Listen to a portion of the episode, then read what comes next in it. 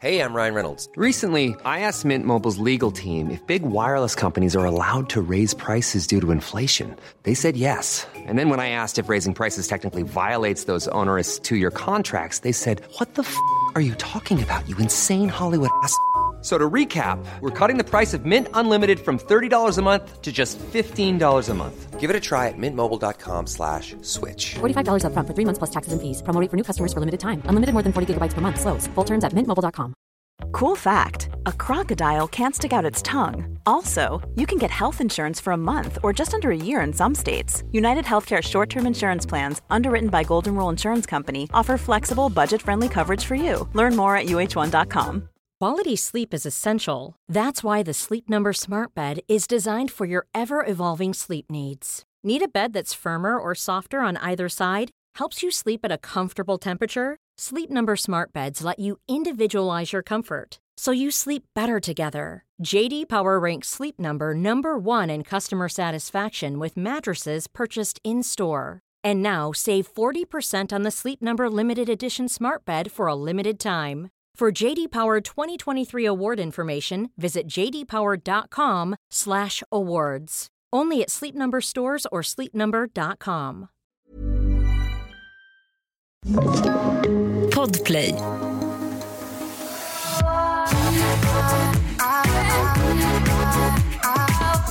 Det här är svårt att sätta igång, Emily. Tycker du? Du tycker det. Ja. För jag vill göra... Ta, ta, ta, ta, ta, ta. Ja, jag tycker det här är svårt att sätta igång. Vi kastar ut det bara. Podden fyller tre år. Ta, ta, ta, ta, ta, ta. Åh, där går det studenter. Ser du? Man har inte varit med om så mycket, eller? Man har aldrig firat något så högtidligt. Precis, det är för tidigt. Det är som att man gifter sig vid arton. Ja, jag vet. Och så är det ju också att skolan har ju hela ens liv varit någonting man måste göra. Mm. Och det, den tiden är nu förbi. Det är så svindlande. Det är därför också det finns liksom fyra stycken i klassen som gråter hejdlöst till studenten.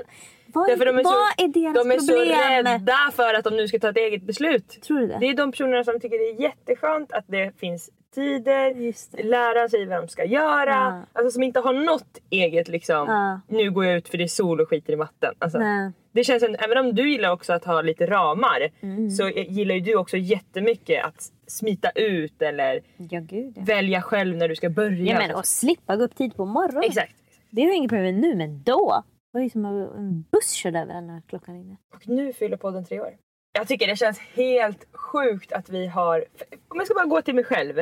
Jag har hållit i någonting varje måndag i tre år. Mm, ja. Den enda måndag jag inte poddade var ju på min födelsedag. Då poddade du åt mig. Yes, amen. Så jag är så jävla stolt. Jag har aldrig haft något jobb i tre år. Nej, det har du verkligen inte. Det krävs ju att jag... Du måste... Alltså det är ju bara att du har inte känt dig instängd. Annars hade du ju bara... Ah, skrikit och slagit sönder poddmicken. Så det aldrig blir något. Jag känner mig aldrig instängd av dig och jag... För jag vet att om så här, jag har fuckat upp det nu, jag har inte fixat någon sponsor eller jag har, alltså vi förlåter alltid varandra. Ja, alltså jag... Man gör sitt bästa och det räcker. Det borde alltid räcka om man gör sitt bästa. Och ens bästa är inte liksom, man har vänt ut in på sig själv, man har gjort, alltså man Exakt. har b- offrat allt man är och har. Det är steget innan man mår dåligt är ens bästa. Verkligen. Men det vet inte folk. Nej, de tror att ens bästa, ja men jag hade ju kunnat sitta upp hela natten. Men snälla, vi pratar inte om självskadebeteende, det är inte det vi söker. Just det, Emily. För vi har ju tänkt att folk inte fattar det här med att man gör sitt bästa och det räcker. Men det, alla fattar det, men man har olika ja, de förstår inte vad gränser ens bästa vad ens bästa är. är. Då blir man skitirriterad. Men varför högg du inte av dig armen? Exakt. Ens bästa är ju bara goda intentioner och ett försök, ett ärligt försök. Mm. Det är ens bästa. Och då måste också mottagaren vara nöjd med det. För den vill, alltså hela formen funkar ju bara om mottagaren vill att den andra ska må bra. Verkligen, ja, ja, ja. Och det är inte sällan folk vill, alltså. De älskar att få vinna. Gud ja, men då blir man jävligt ensam. Mm. Och man kan inte podda i tre år. Nej, det går inte. Dagens avsnitt kommer bli en, heter det tribute? Tribute till oss själva menar du? Vad är tribute? En hyllning. Ja, det är det verkligen. Tribute till oss. Av oss ju. Ja. För vi har frågat er som lyssnar, trogna lyssnare, vilka segment ni gillar mest. Och det här är toppen. Och, och den som hade allra bäst förslag är ju... Kebnekaise. Ja, det, alltså den fick flest. Men den personen som hade bäst förslag är Nimra. Ja, ah, Det tog två minuter, kan du spalta upp bara. Det här, det här, det här. sju tre åtta två sju Nu vi kör igång. Extra långt avsnitt. Njut.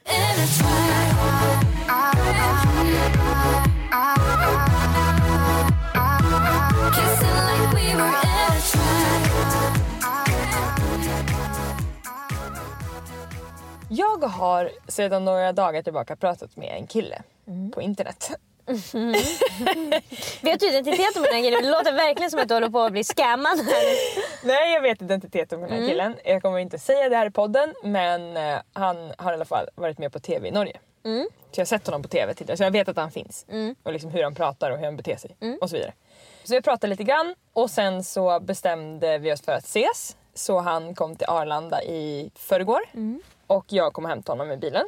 Kändes superbra. Vi liksom pratade lite grann, så det kändes som att vi kände varandra. Sen är det klart pirrigt. Alltså, vi pratade om det tidigare. Det är äckligt att ses förstås. Det är den värsta känslan i hela världen. Ja. Delat med den bästa känslan i hela världen. Exakt. Det är det som är så äckligt. Att se hur personen alltså, man går. Mår illa i hela kroppen. Vad säger man? Alltså det första... Oh. Jag blir så jävla... Man har så ont i magen innan. Mm. Ja. Oh, det är så nervöst. Alltså, det är mer nervöst än något annat. Alltså det... Han packat där. Mm. Alltså. Har han råkat raka sig så att man måste göra slut innan man ens ska ja, den här killen är alltid rakad. Ja, så det var, ja. Mm. Nej, men det, det går jättebra för mig. Alltså, han har inte mm, ja, rakat ja. sig för jag, the occasion. Jag, jag vet vad som är skillnaden på att inte ha skägg och på att vara hemskt nyrakad på alla hjärtans. Det är två ja. olika saker. Mm. Ja. Så vad gjorde du där? Jag tänkte att jag skulle se, hälsa till Ida Lindgren som ah, jag såg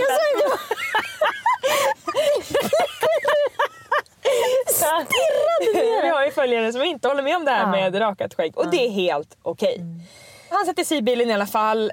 Och det sköna är ju att jag ska köra. Så att jag kan ju kolla rakt fram. Alltså jag har ändå någonting att göra. Du kan dig, du kan, alltså, i bilen är det inte lika farligt. Vi sitter ju och poddar i bilen. Mm. För att det är skönt att kunna kolla ut. Man vill, mm. man vill inte alltid sitta och kolla varandra i ögonen. Mm. Och det var ju samma sak här nu. Mm. Det som också är skönt att sitta i bilen är att man kan lyssna på musik. Ja. Det blir ju liksom soundtrack av dejten så att mm. säga. Absolut. Då kan man också sen prata om musiken. Åh, den här låten. Miss när den kom. Åh, den här är ny, va? Men jag är ju... Alltså jag är så adrenalinfylld. Jag ska köra bra. Jag ska köra ah, snabbt. Jag vet hur det gasar. Emelie, jag kör i hundrafemtio. Jag kör så jävligt. Med bara vänsterhanden på ratten. Ah, såklart. Alltså, alltså jag har ju manligt kroppsspråk när jag ska vara sexy. Yep. Så det är det. Det är en man som kör bilen. Yep. Plötsligt kollar jag i backspegel. Ja. Där är en polis.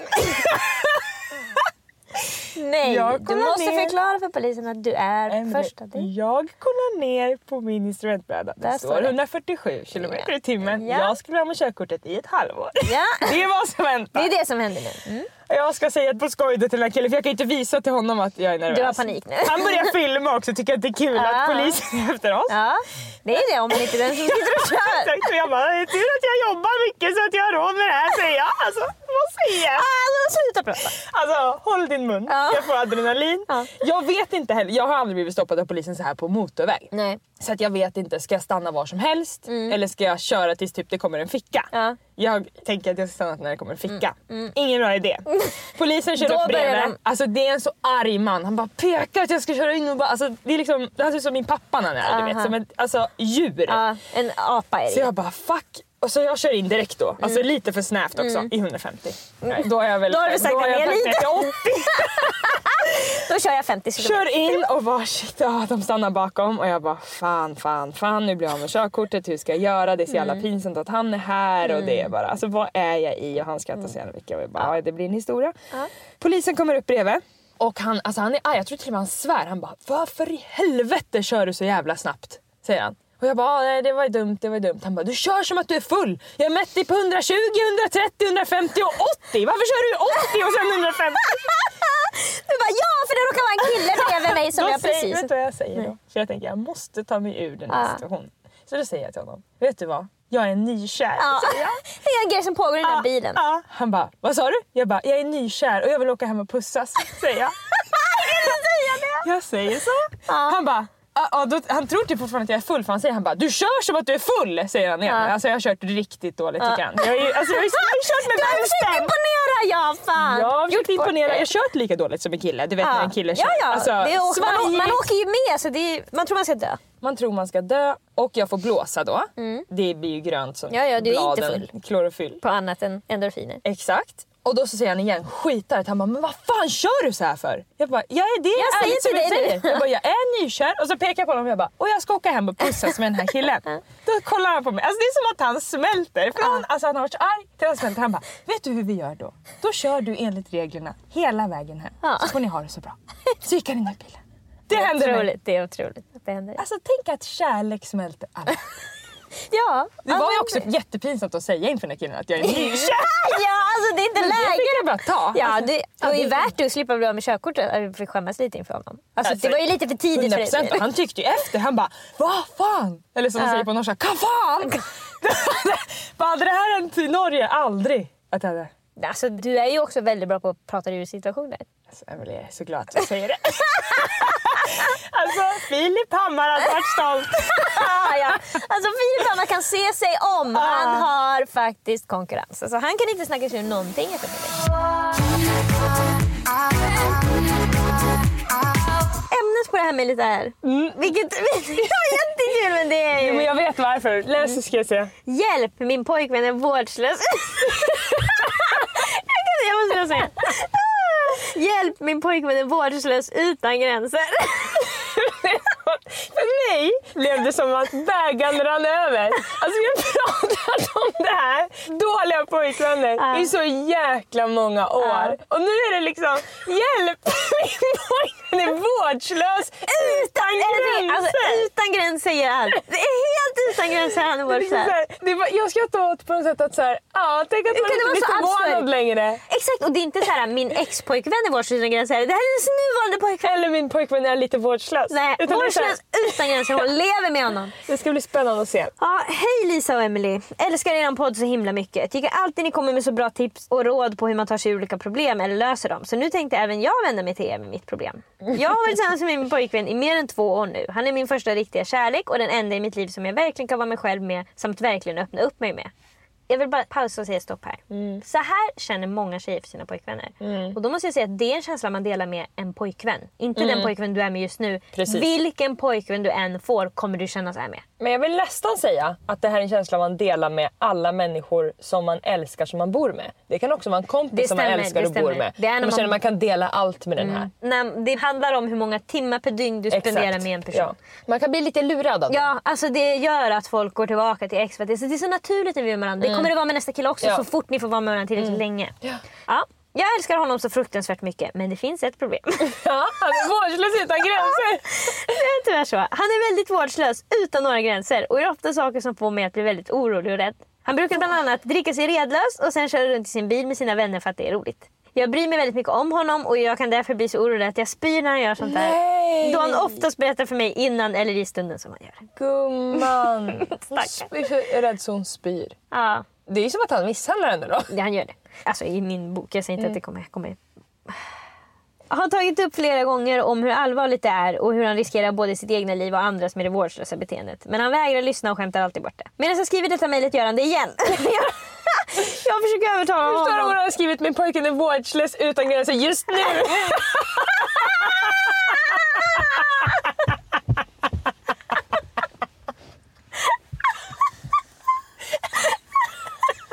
Han sitter i bilen som han kör skitfull och mejlar oss mellan bilen och bilen på tangentbordet.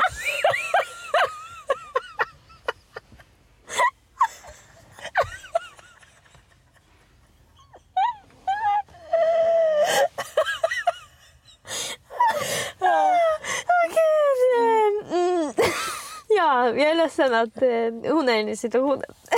Jag försöker övertala honom att inte göra det och värdesätta sitt liv. Försöker även få honom att inse själv istället att utsätta både mig och hans nära för detta då risken finns att något allvarligt händer. Mm. Det här alltså. Jag säger till min mamma för ett tag sedan. Min mm. mamma när hon ska äta är hungrig. Mm. För det första så är min mamma alldeles för gammal för att inte veta när man ska äta, för det vet hon inte. Alltså det att man säger så här, ska vi åka och äta? Och sen säger nej, jag behöver ingen mat. Mm. Och så köper man mat och så, hon är hungrig som mm. varit. Och sen säger jag var visst hungrig. Konstigt, klockan är fjorton. Alltså det är liksom inget, alla är hungriga. Men hon har ju uttalat väl att hon inte alltså, tycker, hon tycker inte att det är kul, roligt att varken laga eller äta. Nej, nej, nej. Hon är mm. en av de som är så här, fanns det ett piller så skulle jag hellre ta det. Exakt. Mm. Än att äta. Medan jag alltid hellre skulle äta mm. en otroligt god måltid ja. än ett piller. hundra procent. Man ja. känner ju ofta när man har ätit att man vill äta igen. Verkligen, bara för att det var så trevligt. Mm. Och få lägga upp det och smaka på alla olika. Mm. Mm. Men i alla fall så var jag med henne och min syster för ett tag sedan. Och så hade vi köpt mat för att hon hade sagt att hon inte var hungrig. Och så äter hon så jävla glupskt. Alltså hon äter så att hon nästan... Alltså hon tuggar inte, hon bara sväljer. Ja. Alltså hon äter. Och så hon sätter halsen hela tiden. Det finns folk som inte överlever det. Ja, just det. Jag sa det till henne. Jag bara, mamma snälla, mm. kan du tänka på oss? Alltså du kommer dö så här. Ja. Om du inte börjar tugga ja. din mat. Ja. Ja. Det var bara en sidospår. Vem av dig och din syster skulle kasta sig upp på hennes rygg och så att hon är mot stolen så att hon måste spy upp maten? Det vet jag faktiskt inte. Vi har aldrig varit i en krissituation tillsammans. Nej, men om du tänker efter. Jag har ju ett väldigt, alltså, vad heter det på svenska? Deflecting. Alltså det är som att jag aldrig skulle säga att det hände på riktigt. Alltså när du säger det här är det sjukaste som hänt, så säger jag det här har inte hänt, säger jag då. Hon, om någon säger hon har satt halsen, nej säger jag då. Alltså men, hon kan vara blå i ansiktet, jag skulle fortfarande säga nej. Jag känner ändå, jag tycker att Sabina har ett fantastiskt driv och mm. är fantastiskt på många sätt. Men jag känner att hon ganska lätt skulle kunna bli liksom stissig i en sån situation. Ja, det blir hon säkert. Jag känner alltså, att, det är, jag som ska att det är du som ska göra det. Men jag i krissituationen måste säga, ingen ska lita på mig i krissituationen. För det enda jag gör är att säga, det här händer inte. Uh-huh. När en bil voltar och det brinner och så säger de, gud, tror du var någon där i? Då kan jag säga nej. Fast jag men tänk, din mamma sitter framför dig. Mm. Hon är blå i ansiktet, det börjar bli så prickar av. Av att blodkärlen spricker. spricker. Mm. Jag känner att du skulle kunna bli arg då på det, så här, men mamma! Sådär! ja, och typ ja, alltså, gå fram och slå till henne skulle, i ryggen. Ja, det är klart jag skulle prova. Jag, har ju, jag kan göra Heimlich-manövern. Jag har övat på någon kurs ja. någon gång. Så det skulle jag väl prova. Men alltså, det krävs ganska mycket för att få mig till det stadiet. För att jag mm. alltså, verkligen säger nej långt, långt, långt. Jag har som en inbyggd... Alltså det är som att jag alltid vill att det inte ska vara något. Ja. Så då säger jag bara det, så är det inte det, tänker jag. Mm. Mm. Men som jag sa innan, skämtar han bort det allvarliga. Och jag sitter här orolig och kan inte göra något annat än oroa mig tills jag vet. Sitter han i bilen just nu när de skriver? Ja, ut och åker. Okej. Än att oroa mig tills jag vet om att han är hemma i säkerhet. Hur ska jag hantera denna situation eller det här problemet? Överreagerar jag och borde chilla? Jag kan inte vara den enda som tycker att det är helt galet att bete sig så. Tack på förhand. Alltså för det första så är min känsla att han njuter av att hon är orolig. Kanske, annars skulle han inte säga det innan eller under tiden. Han säger det som en härlig grej. Nu ska jag göra det här, gumman. Mm, kanske att han får uppmärksamhet på det sättet från sina vänner och från henne för att hon så blir så orolig och säger ja. Men jag älskar dig så ja. mycket och tänk på din mamma och alla Exakt. bryr sig. Helt han känner sig sedd då. Mm. Sen är han ju uppenbarligen en adrenalin-junkie. Mm. Han tycker att det är kul. Han liksom. kanske kan börja köra motocross istället. Precis, han borde ju inte köra ute på gatorna. Men, och sen är det också, vill jag svara på också, att ja, det är jätte, jättevanligt det här. Bara att det uttrycker sig på olika sätt. Mm. Alltså väldigt många är ju ihop med killar till exempel som dricker jätte, jättemycket. Gud ja. Alltså... Vi har ju haft en kompis som hittade sin kille under en gran i ja, en park. Ja, alltså, alltså... Gud, när vi gick på gymnasiet så ringde han ju henne hela tiden. Ja. Alltså och sluddrade och bara, vad ska man på mig? Ja, han vet inte vad han är. Bara... Alltså mitt i vintern. Ja, alltså verkligen kan frysa ihjäl. Ja. Men ja, alltså när man är ute på ställen där folk dricker så är ju liksom väldigt många av killarna redlösa. Mm. Och mm. de är inte alla singlar utan det Nej. finns verkligen folk som tvingas komma och hämta dem, mm. inte alltid hämta dem men tvingas vakna när de rullar in och bara ramlar mm. på hallmattan och inte är kontaktbara. Kom det fram hur gamla de var? Nej, men jag tror att de är ganska unga. Jag tror också det. Min känsla är att de är unga och bor på landet. Mm. För att känns, man kan inte åka ut här i stan och köra vårdslöst så att man det, kan det dö. Det känns som något man mer gör där det inte finns så mycket trafik. Ja. Ja, det tror jag också. Men också, vilket du fick lära dig när du gick körskolekurs, var det inte du som fick lära dig det? Att konsekvens- och impulshjärnan växer ihop när man är för tjejer kring tjugo och för killar kring trettio. Precis. Så att han förstår nog inte. Nej, hon är orolig. Han är ju odödlig alltså, ja, i sin egen... Ja, han känner inte det. Och han blir också matad med film där killar kör som... Han har kollat alltså, på Fast Gud. and the Furious. Exakt. Och allt det där skiten. Mm. Där de får självförtroende de inte borde ha. Ja. Men jag tror inte det spelar någon roll vad hon säger. Alltså, det går in i ena örat och ut i den andra. Mm. Och han går ut i bilen. Mm. Det hon behöver fundera över är om hon tycker det är värt att vara tillsammans med mm. honom och må så här och ibland behöva spy av oro. Därför att jag kan inte komma på något sätt hon skulle kunna få honom att sluta Nej, med det här beteendet. Nej, Precis. det tror inte jag. Spelar ingen roll hur mycket hon säger att hon älskar honom och hon är snälla och sådär, för att han förstår inte. Och det som också kanske är viktigt som vi har kommit till så många gånger är att hon måste känna att hon är arg på honom. Just han det. utsätter ju henne för det här. Mm. Han riskerar att hon ska må skit. Ja, alltså han gör så att hon spyr. Mm. En Verkligen. av de värsta sakerna jag vet. Han st- han stoppar ner fingrarna i hennes hals i princip. Exakt, ja. Han vet ju hur hon mår. Det har hon sagt till honom. Och mm. ändå gör han det. Mm. Absolut, hon behöver bli arg. Och det du kan prova är att nonchalera beteendet. Nu kommer det manipulation. Berätta. Nu kommer manipulationstipsen. Berätta mer. Nej, men jag menar bara att när han kommer hem och säger åh, jag vill ut och sladdra med Gurra och Perra och Fredde. Mm. Antingen säger jag bara jag vill inte höra någonting om det här. Och liksom vara så som att det är nog, han får inte prata om det. Ja, precis. Så här, jag vill inte höra någonting om det där. Eller bara säga så här, vad kul. Aha. Det vi kan komma överens om i alla fall, brevskriverskan, du och jag, mm. är att det hon har gjort nu, det har inte fungerat. Nej. Så måste jag göra något annat. Precis, du måste prova något nytt. Ja.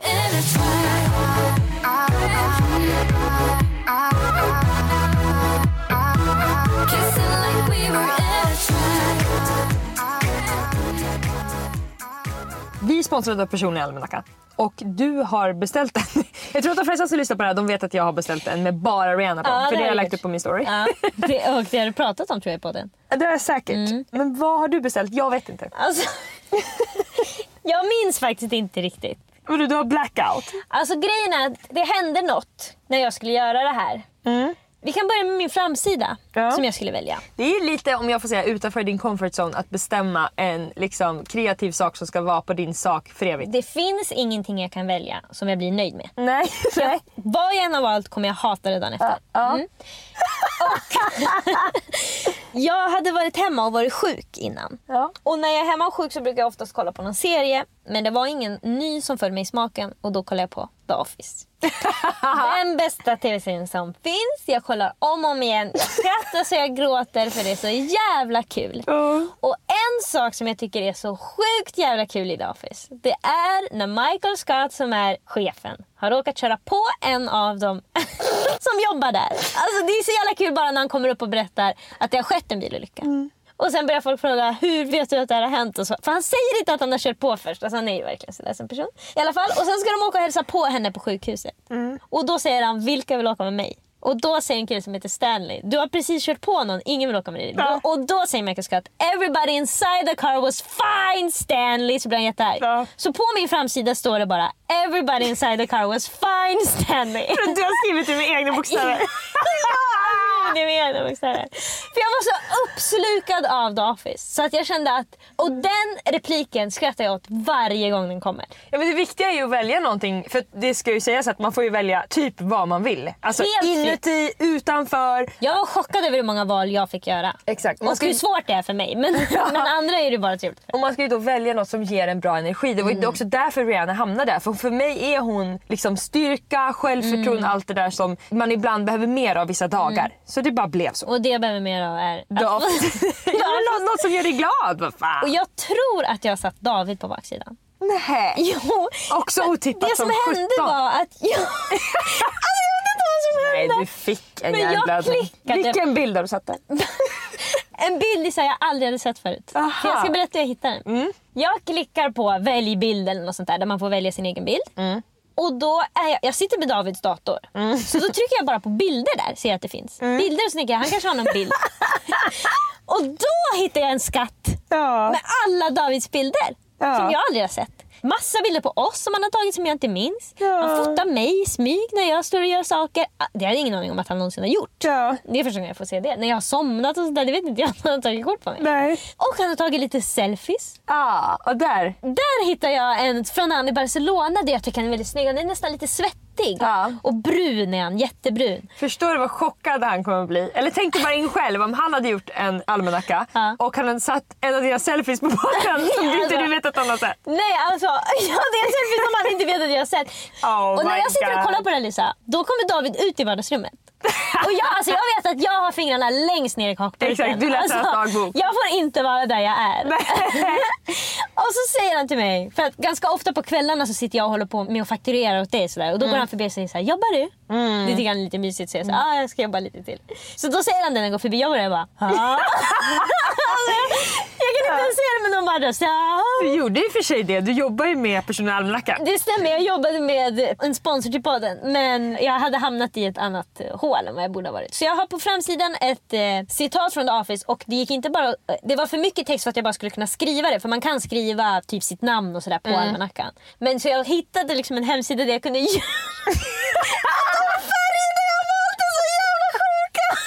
berätta allt. Jag tror att det är lila och röd. Men jag vet... jag minns ingenting. Alltså, jag förstår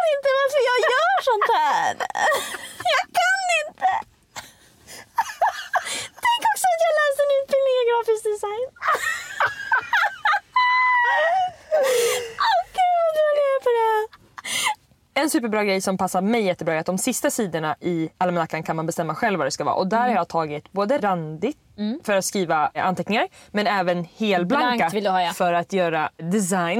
Blanka valde jag bort direkt för jag kände bara jag kan inte skriva utan rader. Och jag valde ju såklart Lisa, målarboksbilderna och sudokun. Ah. Sudokun tog jag direkt, det är mycket. Och också runt varje sida så har jag lagt solrosor. Mm, så jag såg att det fanns solrosor. Mm, det har gett mig mycket. Tänkte jag på dig, mm. men det kunde jag inte ta. Jag hade redan gått för långt.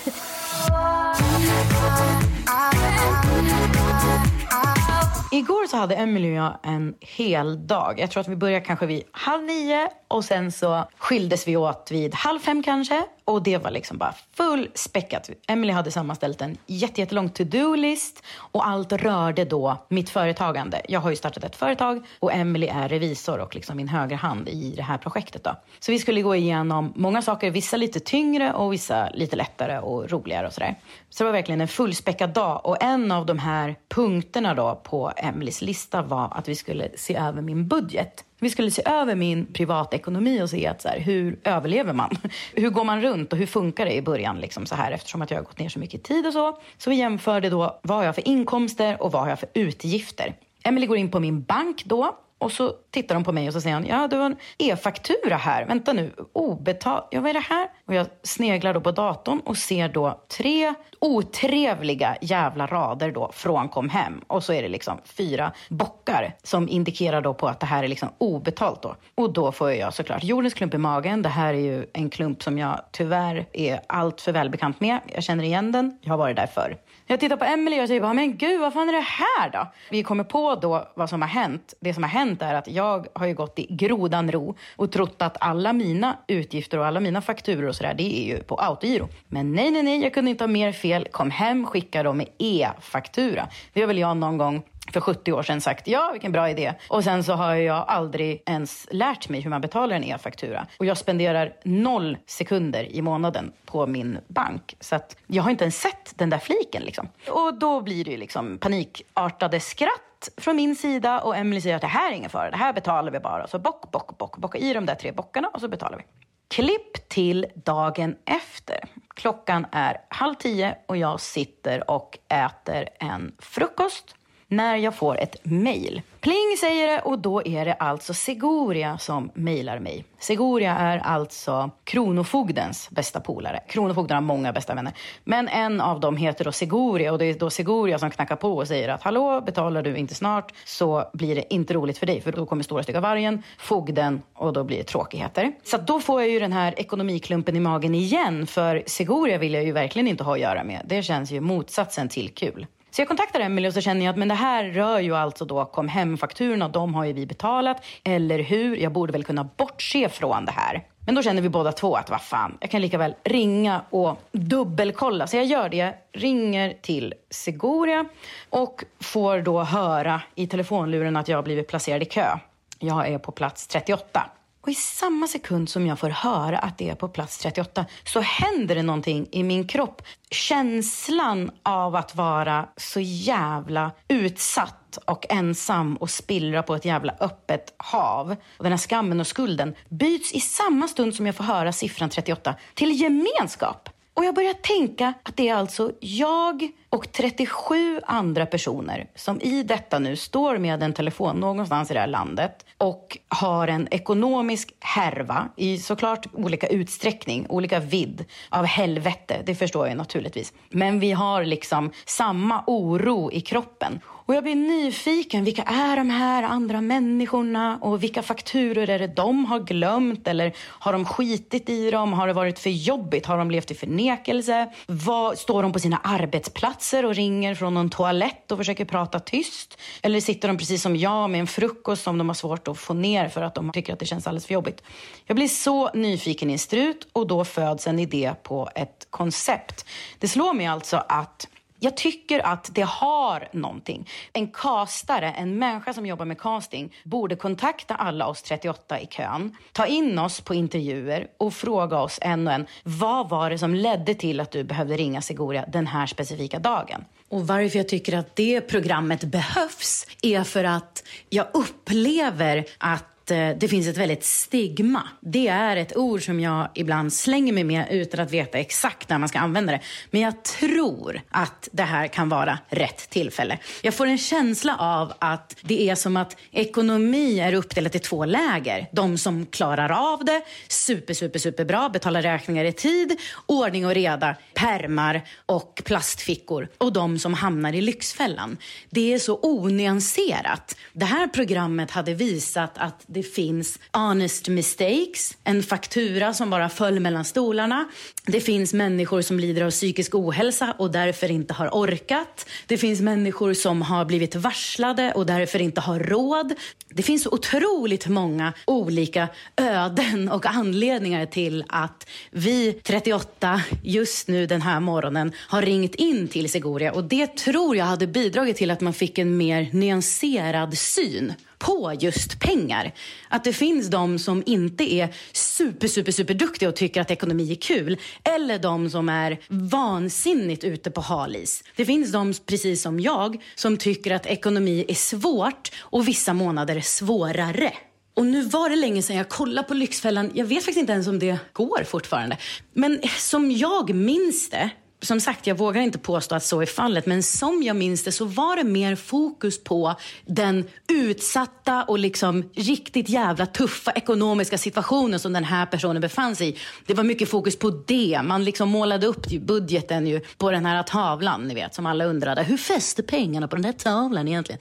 Det kommer jag verkligen ihåg att folk kliar sig i huvudet och undrar om. Det var mycket fokus på det, och att programmerna skulle säga, fattar du vad du har gjort? Fattar du att du är i en fullkomlig kris? Det var liksom det då. Inte så mycket situationen bakom. Vad ledde till krisen? Ja, men vad har gjort? Vad hände innan? Alltså, den ekonomiska härvan är ju en produkt av någonting. Och då vill jag lägga näsan i den processen. För det tycker jag hade varit spännande. Och inte bara spännande såklart, utan naturligtvis också viktigt. Jag tror att många människor behöver resan dit. Alltså att processen behöver synliggöras för att det ska växa någon form av ödmjukhet och förståelse för de här människorna. Annars så blir Lyxfällan-deltagarna bara måltavlor för Ubbesillen och Mårtens drev. Och där de ska sitta där då triss i nötkräm i någon jävla divan och bara hålla på och hetsa. Gud för fan, uh, jävla loser. Och det gör mig ledsen för att så gott som alla människor kan hamna i en extremt utsatt ekonomisk situation. Så gott som alla kan hamna i hemlöshet. Men det kommer inte grunda tv-tittare att förstå om människor som har svårt med ekonomi alltid ska porträtteras som helt jävla verklighetsfrånvända. Så i mitt huvud, medan jag väntar på att få prata med min handläggare, så radar jag upp alla trettiosju personer som är före mig i kön. Så ser jag att de ser olika ut och alla är olika gamla. Och så berättar jag för dem att allt kommer att bli bra och att de är så jävla, jävla duktiga.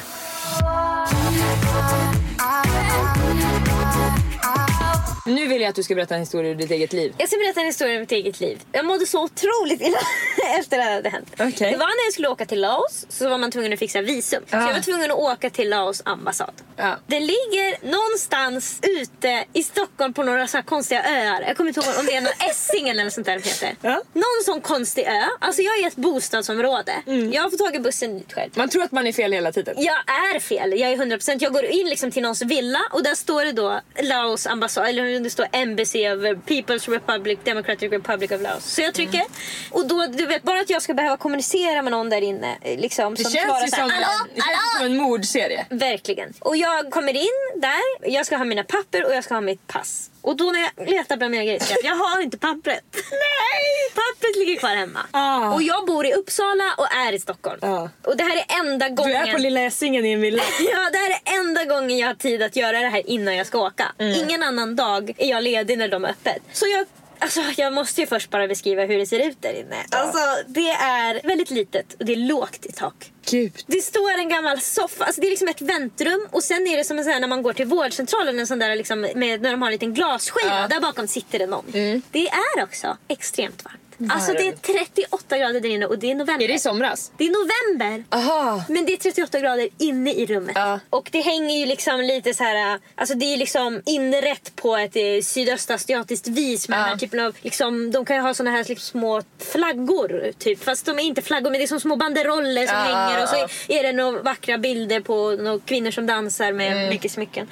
Och jag ser då en mannen som jag ska tala med är en och sextiotvå lång kanske. Han har, dig.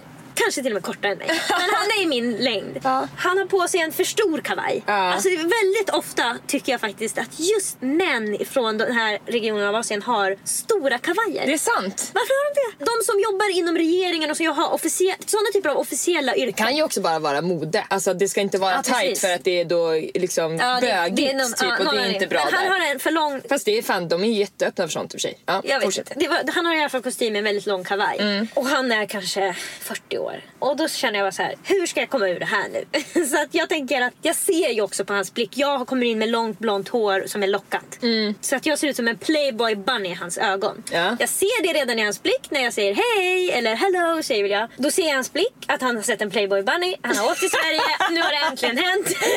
Så jag tänker ikväll är kvällen. Jag tänker det här är min enda chans. Jag får mjölka det här nu. Ja. Så jag ler så här, alltså som jag aldrig gör. Så jag är så väldigt trevlig. Jag lutar mig lite fram. Hej! Jag är så trevlig, åh gud, jag skulle behöva skriva ut de här papperna, glömt, bla bla bla. Jag önskar att jag inte gör någonting mer i mitt liv, jag önskar att jag får dö på plats. Men jag, jag i alla fall ler och tänker att det ska räcka så, tänker jag. Ja. Det gör det ju verkligen inte. Han skriver ut mina papper, men vad får jag betala efteråt? Jo, han ska prata med mig. Ah. Han bjuder in mig. De ska fira Laos eh, nationaldag eller någonting på ambassaden. Jag får inbjudan. Han skriver ut kanske ja, tjugofem inbjudningar till mig. Så jag ska ge, ja, det är sant. Och ger till mig så jag ska ge till mina vänner. Ah. Han frågar mig. Playboy Bunny Crew. Ah, han frågar sen också vad jag ska göra efter. Om jag ska följa med. Han känner någon på Berns. Då ska han ta med mig dit. Och jag, alltså, du vet, jag bara, jag försöker komma med alla möjliga ursäkter. Ah, sorry, jag efter work, han bara, nej men det ser på kvällen I work nights, alltså jag och gud, också... det är så hemskt att han tänker att du också är intresserad av honom. Jag vet Lisa. Och du det kan det inte avslå det. Det var ju lite som det var för mig i Dubai när jag var tvungen att vara trevlig när den här killen sa massa konstiga ofeministiska ja. Saker och Hanna skulle bo där så jag fick mm. bara såhär mm. ja, där är jag. Han har redan skrivit ut mina papper men mm. jag känner ju bara att alltså, Laos är också ett sånt himla stängt land så jag är liksom lite orolig att jag inte får komma in om inte jag har rätta papperna. Ja, det att det är fel läge att ha glömt papperna. Mm. Men han hjälper mig att skriva ut dem där och det tar så jävla lång tid. Och under tiden så gör han ett ljud som låter så här.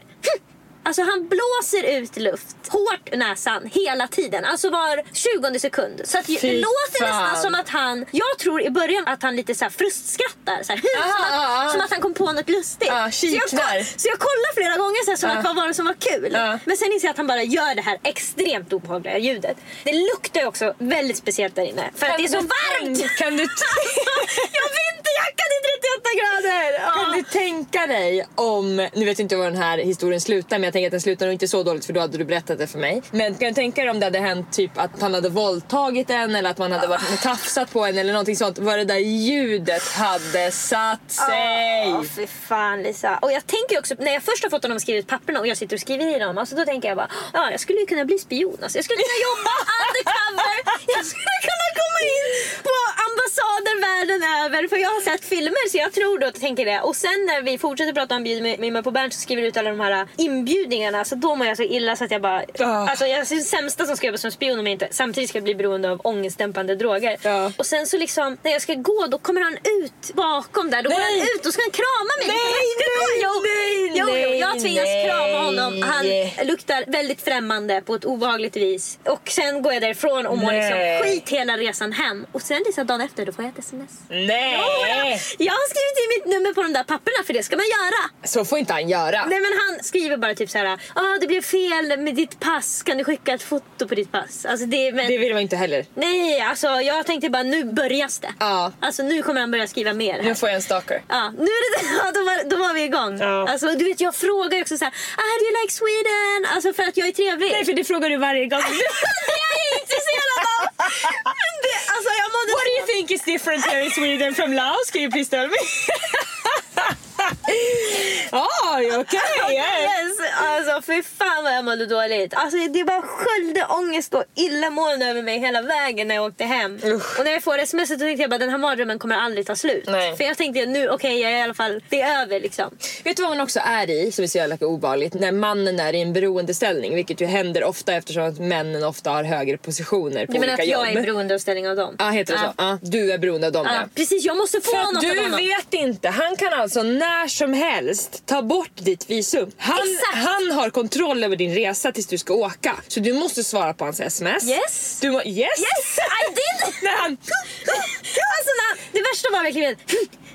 Så där lät det. Oh, alltså han blåste ut hårt genom näsan. Mm. Jag vet inte varför, om han hade en sjukdom eller om det var något tics. Han är tics, ja. Det är tics. tics. Ja, absolut.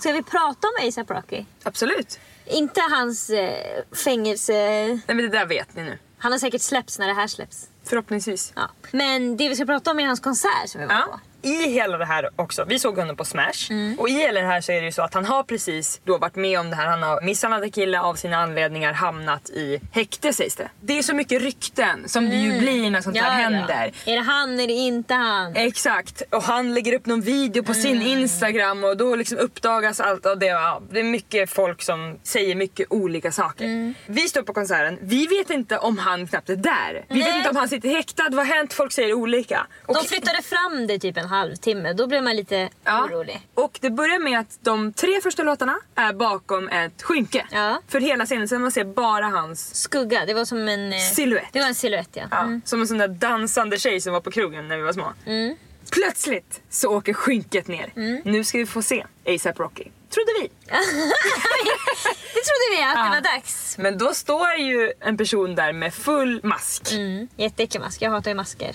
För att jag vet inte, jag tycker det är obehagligt bara. Alltså, om jag ska välja något i en skräckfilm så tycker jag det är absolut läskigast om man har på sig en mask. Och då kom ju vi på att det läskigaste för mig är när det är förvrängd röst. Ja, oh, just det! Otroligt. Varför tycker du det är läskigt? Jo, jag, jag kan inte höra tonläget, jag vet inte uh. om det liksom är en snäll person. Men med mask då, Lisa? Men du tycker att du kan se, lösa med ögonen då? Nej, jag vet inte varför jag inte tycker det är lika obehagligt. Jag tycker inte det i alla fall. Nej. Det är jättemånga som säger att de inte gillar clowner för att då ser jag inte ansiktet. Clowner är inget problem med, masker däremot. Alltså såna där köttiga masker. Uh. Alltså jag har ju inget problem med en scream-mask. Nej. Men jag har problem. Det här var mer som en strumpa över ansiktet. Ja, han skulle ju se ut tror jag som en sån där crash test dummy. Det var det som var grejen. Vad hette han? Crash, crash test dummy. De här som sitter i bilarna när man... Aha! Det, det var ju såna på... Alltså det var ju som att det var det som var temat. Mm. Med hans ja, men show. Det var ju som när vi... Show kan vi fan inte se, men ja. Vi får... Nej, men det var ju som när vi solade häromdagen. Och Mike säger att han vill koppla in sin egna telefon när vi är på väg dit så han kan lyssna på sin musik. Mm, för det är radiomusiken. Exakt, och han tycker det är så jobbigt då för att han kan inte sänka musiken. Mm. Och då sa jag, jo men det säger ju hon trevliga tjejen ja. att du kan göra. Och då kommer det fram att båda ni oh, lyssnar inte på henne. Alltså det är som en röst i början säger välkommen till bla bla och alldeles ja. för högt så att jag inte har mina egna tankar. Och du är så nöjd när hon kommer på. Då kan du bara slappna av. Det är så trevligt. Välkommen in till Luxury Truth of Fame Twine. Du kommer nu att få några alternativ. Alltså, hon, är så alltså, hon stör mig. Hon pratar också så långsamt. Jag hinner liksom, mm. ja, jag blir... Du vill sätta på två gånger speed. Ja, verkligen. A$AP Rocky kommer fram med en mask ja. och då går det ett ljus genom mig i alla fall att det är inte han. Gud, jag tänkte aldrig på det. Men är det sant? Jag tänkte inte en tanke. Jag tänker aldrig på konsekvenser. Alltså jag tänker Nej. inte på att det ska ha hänt något. Men han... Jag tror heller aldrig att saker som jag inte har sett på har hänt. När någon säger att han har kastat en kille och jag får uh. se det på en video, det spelar ingen roll för mig. Alltså det kopplar inte jag ihop med personen som står framför mig sen. Jag fattar inte att det har hänt och då kan man behöva åka in i en polisbil. Ingen tanke på det. Okay. Jag har aldrig tänkt att han inte ska komma på konserten. Det tänkte jag verkligen. Ja. Alltså han hade kunnat blivit mördad kvällen innan, jag hade ändå förväntat mig att han skulle... Alltså jag hade en jävla komplet. Okej, okay, ja, mer om din hjärna senare. Ja, vad tyckte du om konserten då? Katastrof. Mm. Otroligt dåligt. Och jag är inget jättestort fan av A$AP Rockys musik. Jag är ett väldigt stort fan av A$AP Rockys ansikte. Jag tycker att han är vacker som en tavla som borde ja. sitta på ett museum. Mm. Så att, men jag ser fram emot att se hur han rör sig. Mm. För att jag har bara tyckt att han är vacker. Men så jag tänkte mm. så här, han kanske är lite sexig tänker jag. Ja. Det var han verkligen inte. Mm. Extremt osexig. Mm, du tyckte inte att han hade... It. Ah, det, nej, han hade inte, tyckte jag, rätt rörelsemönster. Han var inte skärmig heller. Han var inte snäll. Han var absolut inte skärmig. Det enda personlighetsdraget vi fick lära känna var krävande. Ja. Vi har redan kommit till hans konsert, men behöver inte vara krävande. Det som hände hela tiden som vi refererade till krävande var ju att det finns något som heter moshpits. Och det är när alla människor i en konsertcrowd ska bilda en ring som ska vara tom då. Mm. Så att man flyttar sig så att det blir en tom ring. Och sen vid ett dropp mm. så ska alla springa mot varandra. Ja. Helt värdelös påfund. Jag kan känna också att det nästan är som att man gör det om konserten är dålig. För att det är som att du måste hypa upp det. Alltså när jag går och ser Beyoncés Lemonade Tour, då önskar inte jag att något mer ska hända. Nej. Jag blir underhållen från topp till tå. Mm. Jag hinner knappt ta in allt hon mm. ger mig, allt hon kastar i mitt ansikte och visar mig, hinner jag knappt ta in. Så att jag behöver absolut inte att jag också ska slå och vänta på ett otroligt dropp och då kasta mig in med huvudet först i någons armbåge. Jag tror att konserter överlag, när man ser en person som man ser upp till så mycket och musik är så starkt i kroppen, mm. så man känner så mycket. Så när många män är på en konsert och känner väldigt mycket, då känner jag, vad ska jag göra av alla de här känslorna? Mm. Marspits. Svaret är marspits. De ska då ja, springa är, mot varandra. Ja, det är svärdelöst så att det finns inte. Och det vill A$AP Rocky ha mycket. Hela tiden, och man är inte nöjd med hur de gjordes. Marspits! Ja, vad var det han sa? Drop the motherfucking marspits, var det det? Ja, säkert. Ba, ba, ba, ba, ba. Ja, drop the motherfucking marspits. Ja, ah, det var olika ljud då. Ah, jag blev galen. Och till slut, för jag vet inte, men alla människor som är på den här konserten vet inte vad det här är. Nej, men alltså, de hör inte riktigt vad han säger. Nej, och man hör inte alla. Det är inte heller naturligt för oss svenskar att ta det här initiativet. Var ska morspitten vara? Vi va? kan knappt ta upp händerna när de säger put your hands up in the air. Exakt. Alltså, how are you feeling? Are you good? Och vi ska säga yeah, mm. och så säger vi yeah. Det som hände då, efter att han kanske hade tjatat i två minuter, mm. var att det blev kanske fyra, fem olika små, små morspits. Han ville ha one big mother fucking marspit. Och det han skrek. Ja. I want one giant marspit now! Okay. Och det som hände då att han får... Jag skäms för honom! Det var jättejobbigt. För att alltså, folk stod ju... Det hade gått så många minuter då av tystnad. Mm. Och han var arg. Ja, irriterad. Och folk förstod inte. Det var enda vem ska ta initiativet till att göra den här stora och hur gör vi? Det fanns ingen projektledare i publiken. Du stod för långt bak. Jag, jag var inte där. Jag stod på sidan. Vi såg det här på skärm. Ja. Ska sägas. Och det som händer då är att han börjar förklara hur det här ska gå mm. till. Alltså han börjar berätta för publiken. Ja. Här ska det vara, ni får gå dit. Han sätter på någon film på ja, en skärm. Ja, den hade han ju så, den tror jag att han alltid visar då för hur man gör en marspit. Men ja, den tar han upp när han tycker folk är dumma i huvudet. Ja. Och han gjorde det tydligt att han tyckte det mm, om men, oss. Och så, jag vill jämföra med Beyoncé igen. Mm. Därför att när hon kliver på scenen så är det nästan... Hon säger typ alltid att hon är så tacksam att vi alla är mm. där. Och sen så säger hon alltid, nu kan ni lägga alla era bekymmer bakom er. För mm. jag ska underhålla er. Ni ska få en otrolig kväll. Ja. Och det ger hon en. Mm. För hon ger då av sig själv så att vi får en otrolig kväll. Mm. A$AP Rocky kliver på och vill kräver ha. saker av oss. Ursäkta, mm. vi har redan spenderat våra pengar på att komma dit. Vi har stått upp väldigt länge. Mm. Vi står upp nu mm. och tittar på dig. Mm. Nu är det dags för dig att ge något mm. till oss. Mm. Jag ska inte behöva ge honom en enda sak till. Nej, det kändes. Om han vill ha energi konstigt. Från publiken måste han ge energi själv. Jag förstår att det är jobbigt. Alltså alla gånger vi har dansat för en död publik. Mm. Nej, det är inte lika kul som att dansa för en levande publik. Men det är ju alltid de som står på scenens ansvar att ge någonting till publiken. Det är därför man får uppmärksamhet när man står på. Alltså det är mm. det du betalar. För uppmärksamheten betalar du med underhållning. Det är det som utbytet är. Du byter underhållning mot uppmärksamhet. Det är så allting går till. Underhållning mot pengar? Ja, absolut.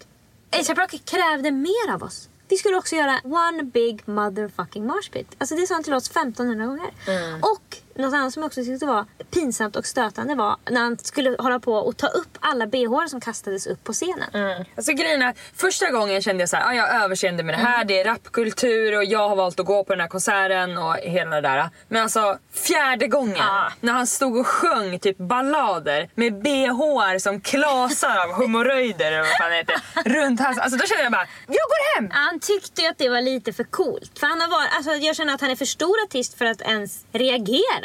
Mm. Och han är för gammal för att reagera. Jag förstår om han är fjorton år. Men inte fjorton år, snarare trettiofyra år. Det är också konstigt med B H, Emelie. Ja, alltså, vad finns det runt? Trosor, ja då är det sex. Ja. Men B H. B H. Kissing like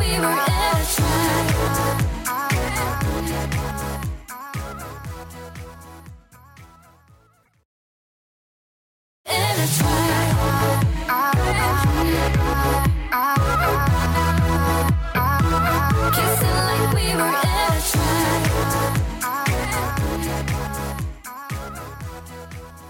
Jag har alltid haft en upplevelse att jag löser saker på ett lite annorlunda sätt. Mm. Och att jag har haft svårt ibland när jag träffar människor att de ska låta mig vara fri i det. Okay. Alltså jag är uppvuxen med att typ mamma och pappa moppar golvet med använda trosor. Mm. Du fattar den grejen. ja, ja, alltså, jag har varit i ditt hem. Eller att man rör om i en soppa med en tandborste. Ja, liksom. Det är det som finns i det som används. Ja, ja det är mm. det jag har blivit uppvuxen med. Att mm. har, allt kan användas till allt och mm. inget är äckligt också lite. det måste jag säga, det har ni verkligen tagit fasta på. Alltså. Folk kan bli så chockad av dig. Ja, och det är liksom, det har ju mest varit problem med pojkvänner som har tyckt mm. att det har varit liksom. Så där gör man inte. Nej men precis, och, och även alltså, om du skrattar åt mig så det tycker jag ju bara är skärmigt mm. men jag har ju också men haft, folk säger ju till dig. Exakt, mm. jag har haft vänner som liksom så här att yes. nej men alltså så. Jag säger sällan till dig, jag kan säga nu är du inne på en ankammanlösning. ja. Jag accepterar och flyttar mig åt sidan därför att oftast är det också att du ska lösa ett problem för oss mm. och då om jag säger det finns ingen vanlig lösning då säger du direkt men det finns en ovanlig lösning och då får vi ta den. Jag minns en gång när vi bara hade en kastrull. Jag tror vi bodde på Hjalmar Branting. Och jag kokade pasta, korv och ägg i samma, i samma kastrull. Det tror jag verkligen fan vad du åt korv och ägg. Det var det enda du levde på då. Jag var också så glad för allt kokas i sju minuter. Man känner så jävla bra. Du var inte tvungen att fiska upp korven tidigt. Nej men alltså varsågoda för tipset känner jag bara. Alltså men folk tycker varför det gör inte alla det här? Ja. För, antagligen för att, jag vet inte för att ägget är skitigt eller vad tycker folk? Jag tror bara att det är väldigt äckligt att äta sen. Alltså, varför? Det är inte så många som är förtjust i kokt korv. Nej men okej okay, men om du ska äta korv, pasta och ägg. Det är det du ska äta. Och allt ska kokas för att inte steka för korven. Förstår du sjuka folk här i huvudet då som kokar pasta jo, igen. Olika, ja men det är verkligen, det är de gör fel. Ja. Du har hittat en lifehack. Ja, men sånt där har ju jag fått så jävla mycket skit ja, för verkligen, dem. Verkligen. Och det jag märker så tydlig skillnad i min och Henriks relation är att han ger mig totalt fria tyglar. Mm. Och det har jag gjort. Att det är där går över gränsen. Alltså, det är som att jag har kämpat i hela mitt liv med att jag ska få göra de här mm. sakerna och att det är rätt. Att rättfärdiga att så här kan man också göra. Det som stoppar dig är bara att du tycker det är lite konstigt. Ja. Det är ju inget fel som har hänt när jag lägger allt i samma kastrull. Jag spar tid. Ja, jag är tidseffektiv. Så det som har hänt är att jag har stått och liksom haft dragkamp då med en annan person. Ofta som har tyckt att det jag gör är fel och jag har dragit det hårdaste jag kan. Och jag har ju lärt mig att dra det hårdaste jag kan vilket gör att nu ibland så drar jag in, men då ramlar jag ju. Ja. Därför att i torsdags morse så hade jag och Henrik bestämt att vi skulle ställa klockan en timme tidigare än vad vi skulle gå upp. Vi skulle koka kaffe, vi skulle ligga i sängen och lyssna på Alex och Sigge för de hade släppt ett extra poddavsnitt. Mm. Otroligt mysigt. Visst. Verkligen. Henrik säger också ja till allt så han tycker att det är en superbra idé. Mm. Var ja, vad kommer nu? Jag bävar! Så jag tycker det är begränsande. Okay. Henrik vaknar ännu tidigare den här morgonen. Så han går upp och bakar bröd och gör liksom en frukost istället för att vi bara ska dricka kaffe som han kommer in på en bricka och lägger liksom framför mig på täcket. Och sen så kryper vi ner och så börjar vi skära upp bröd, vi sätter på podden, vi liksom drar på smör, vi har på massa olika goda pålägg, kaffet smakar fantastiskt. Det som händer när man precis har bakat bröd är ju att det är väldigt varmt. Stämmer. När man lägger på smör på väldigt varmt bröd smälter då smälter allt. Mm. Det blir bara typ en soppa. Ja, vilket det gör... gillar jag verkligen inte. Nej, det är inte nice. Nej. Vilket gör då att när man äter det här då rinner det, då rinner det på hela händerna. Mm, liksom, det, det rinner ju ner liksom, ja, på, på handlederna och ja. Underarmarna. Vi är helt smöriga men vi håller oss liksom över tallriken, tallriken mm. och vi sitter och lyssnar och det är så jävla mysigt. Jag äter ju så snabbt så jag äter upp först. Mm. Jag vill absolut inte gå ur sängen. Nej, du skulle egentligen behöva gå och tvätta händerna. Gud ja. Alltså, det dryper av ja, ja, ja. Och då är det som att det finns en automatisk verksamhet i min hjärna som tänker hur löser, hur löser det här utan mm. att gå ut ur sängen. Det är ju det som alltid gör att jag, ja, ja. jag försöker hitta en, en alternativ lösning. Yep. Min lösning är då att jag kommer på att smör är som olja och olja är som en lotion. Nej, nej, nej, nej. Så jag... Nej, nej, nej, Lisa. Det är det verkligen inte. Smör och olja är inte samma sak. Jag tänker perfekt. Du har jag lite hudklädd. Hur klädd är du någonsin? Nej, men alltså, det går in i huden på armarna. Jag smörjer i dekolletage. Det går inte in, Lisa. Du ligger på dina sängkläder just nu. Alltså, det är det enda som har hänt i din säng. Jag smörjer in mig och så plötsligt så är jag inte längre smörjer om händerna. Nej. För allt i hela plötsligt är jag inte smörjer om ja. Bara händerna längre. Jag lägger brickan över Henrik som fortsätter äta och så bäddar jag ner mig. Henrik är så inne i sitt liksom, dricka kaffe, äta och lyssna. Att när han är klar så är han då på väg upp för att tvätta händerna. Mm, varpå jag säger, nej, nej, nej, nej, nej. Det där, undvik det där. Jag har tipset. Jag har alltså mig själv tipsa min egen pojkvän. Alltså om att smörja in sig med smör. Lisa, så, nu måste jag säga från, så gör man inte. Man kan inte smörja in sig med smör.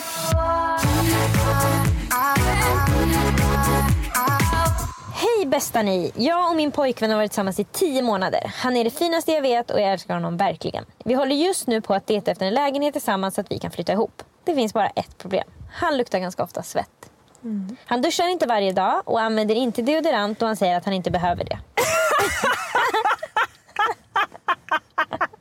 Nej, det är ingen som behöver det om man vill lukta svett. Alltså då, ingen behöver deodorant. Alltså det är ju inget vi behöver för att överleva. Han säger ju det att han menar att han inte luktar svett, mm. tyvärr. Ja, men jo, uppenbarligen behöver han ju det. Han ser inte heller några problem med att ha samma tröja på sig två dagar i rad. Jag har försökt droppa hintar som jag duschar varje dag. Och jag har aldrig träffat någon förut som inte använder deodorant. Eller jag använder aldrig samma tröja i flera dagar. Men han fattar inte. Duktig försöker. Nu har även mina föräldrar påpekat att han ibland luktar svett. Och att jag måste säga till honom. Hur ska jag säga det på ett schysst sätt? Vill ju inte göra honom ledsen eller obekväm. Ni två är så kloka så hjälp mig snälla. Åh oh, fy fan att föräldrarna har sagt till. Det är alltså min mardröm. Men det är för att det är den relationen du har till dina föräldrar, även om alla tycker det är lika jobbigt. Uppenbarligen hon som skriver mejlet. Mm. Nu är det dags. Mamma och pappa har sagt till. Det är verkligen jobbigt när det är någon man tycker om som andra uppfattar som äcklig. Ja, det vill man inte. Nej, det är inget kul. Alltså det är ju bara intervention som gäller. Jo, fast jag tror att om man vill komma runt där kanske man kan köra en gud, det är en kille på mitt jobb som luktar så mycket svett. Hon har försökt det, men så, hon har berättat historier ja. från sitt eget liv, men han hajar inte. Det klickar inte, han behöver inte deodorant. Men om, då måste det vara att han inte känner det själv. Exakt, och det kan jag berätta, för jag har ju haft corona. Och mm. efter jag hade corona så tappade, så tappade jag nästan helt mitt luktsinne. Mm. Jag har ju varit väldigt bra på att känna dofter. Alltså, verkligen. På ett otroligt sätt. Mm. Det gör jag inte längre. Alltså jag känner inte mitt eget svett. Jag känner inte att andra luktar. Du vet hur jag kunde känna hur folk luktar svett. Gud ja, men du kan säga till mig så här. Det är så att den där personen håller på att bli sjuk. Hon kommer bli sjuk imorgon. Mm. Och då har jag sagt ursäkta. Och då säger du japp. Och dagen efter är hon förkyld. Mm, jag har ju också kunnat känna när jag behöver gå på toa. Ja, det stämmer. Och det gillar jag inte att tänka på. Nu kommer folk behöva spela tillbaka med dem, hörde inte vad jag sa. Hon kan alltså känna, ni behöver inte spela tillbaka, utan lyssna bara på henne. Lisa kan alltså säga att hon kan känna lukten av att folk behöver gå och bajsa. Det känner hon liksom på lukten, då kan hon säga, alltså vet du, om du får en unge, hur mycket du kommer säga till den? Du behöver gå på toa va? Men det ska komma till nu att jag känner inte det längre. Emily, det är över. Men vadå, kan det inte komma tillbaka då? Jag tror inte det. Nej. Alltså det var ju ett halvår sedan jag hade det. Ja. Alltså smaken kommer tillbaka. Jag vet inte om det är fullt riktigt. Det är svårt att säga för att man vet inte om den man maten... glömmer ju bort hur saker bakar. Exakt, men dofter är väldigt tydligt för mm. att jag känner inte mina kroppsdofter. Mm. Det är inte kul för mig. Nej. Lisa, välkommen till min värld. Man går ju hela mm. tiden runt och är rädd att andra känner något man inte själv känner. Ja, för jag vet hur mycket jag har känt mm. tidigare, tyvärr, av olika saker. Det jag ska komma till nu är att antagligen har hennes pojkvän nedsatt sinne. luktsinne. Och då är det så att man känner att jag behöver inte det. För jag använder knappt det längre. Jag, jag, jag känner inte... Jag, jag, jag behöver inte det. Ibland! Alltså du gör en otrolig min när du berättar det. Alltså, då, då, då trycker du ut pannan mot mig. Och in med hakan. Så det enda jag ser är två enorma ögon och en panna. Han tittar på mig med allvarlig blick. Det är så här nu. Det är bara att acceptera. Jag tycker att det är så sjukt. Ah, ja, ja. Då trycker du fram huvudet. Och jag, det vill säga är att om man själv inte känner det mm. så bryr man sig inte så mycket. Nej. Så därför måste hon bara måste säga... Måste säga att vi andra känner det. Exakt. Och faktiskt kanske säga till honom. Mina föräldrar har också sagt till mig. Nej, nej, nej, nej, nej. Jo, nej, nej, nej, nej, nej, nej. Okej, okay, om hon aldrig mer vill att han ska följa med. Om hon vill mörda hans självförtroende för all framtid. Okej, okay, så här säger jag nu. Och klippa banden jo, med honom. Okej, okay. mm. Hon ska säga att jag känner att du luktar svett. även om du inte känner det, så gör bara de här rutinerna. Ja. Alltså för det är samma som, oavsett om du vet om du har tagit på några jävla handtag på tåget eller inte, tvätt händerna när du mm. kommer hem. Det är liksom, vad kan det göra för risk för dig? Mm. Men hon ska spara sin lilla diamant mm. om att föräldrarna tycker att han har luktat svett till den dagen han beter sig som en idiot. Och ibland alltså när det är brännande broar dags. Alltså. Nej, men jag känner absolut, den kan vara kvar till då. Men den kan också mm. vara kvar till om han några dagar efter säger att det är bara du som känner det här. Ah, om han blir off, sådär. Ja, det kommer han göra, ja. ja. Vadå, det är du som är överkänslig. Ja, men snälla, jag är också i en relation med dig. Så att, kan vi hålla min standard i alla fall? Det bästa vore om det var hans föräldrar. För det är svårt om man men säger mina få... föräldrar. Nej, men, men ja, fråga hans föräldrar. Sluta. Nej, men vadå, hon kan vara där en dag när han luktar, alltså, okej okay, nu kommer jag på det okay. När ni ska till hans föräldrar nästa gång, då plockar du fram en tröja som han har använt tre dagar innan, som du vet luktar svett. Och sen ska du ta den här på dig, ta på sig den. Och när du åker dit, då vet du, okej okay, han luktar svett. Så hela familjen kan ju också ha någon jävla genetisk mutation så att de inte känner f- Det är också en parentes som jag kan lägga in här. Det mm. finns ju svettsjukdomar ju, jag som gör att som man luktar jättemycket. Fem procent ja. av befolkningen har det här. mm. Ja, men antingen då, i de här fem procenten, för jag är en av de här, mm. då kan man ha vattnigt svett, vilket gör att man svettas jättemycket, som men jag ju har gjort, men som jag har tagit bort. Eller ska man ha oljigt svett, och det är sånt svett som luktar jättemycket. Mm. Och det har ofta de som inte liksom är gamla eller alltså jättedåliga på att ta hand om sin hygien, mm. men ändå luktar svett, har det här. Men Lisa, det är det vi har fått lära oss om honom, är att han är ju inte dem, eftersom att han inte tar hand om sin hygien. Precis, ja. Men jag ska säga, för det ja. kanske är folk som lyssnar som mm. svettas igenom tygjackor och, mm. och så vidare, som mm. jag ju har gjort en hel jävla ungdom, mm. att det här är en sjukdom som finns, som är ganska vanlig. Mm. Absolut. Nej, men jag bara tänker att om hon kan få, alltså säger inte hans vänner, det är bara hon som är nära honom också. Killar bryr sig inte att deras kompisar luktar svett. De är alltså, inte så nära heller. Man har varit i killgäng förr. Där det har luktats. Där det är liksom två av tio. Mm, som stinker svett. Ja. Och det är ofta för att de har samma skjorta eller sådär, men också mm. kan det vara att de har, alltså de, vissa har svårare än andra. Mm. För det här kan vara också renliga personer. Men alltså, om jag tänker att jag, eftersom att jag själv har haft problem med mycket svettning, mm. men då har jag också varit medveten om det. Det känns som att han inte riktigt är medveten om det. Men, och de är, han behöver inte det. Nej, de behöver inte det. Det vet jag hur det känns. Ja. Men jag skulle velat, om det här var jag och Henrik, så skulle jag velat att Henrik satte mig i soffan och att jag hade fått ett sms innan, där jag trodde att de var värre än vad det är. Just det. Så här, jag skulle vilja det. prata med dig om en grej när vi kommer hem.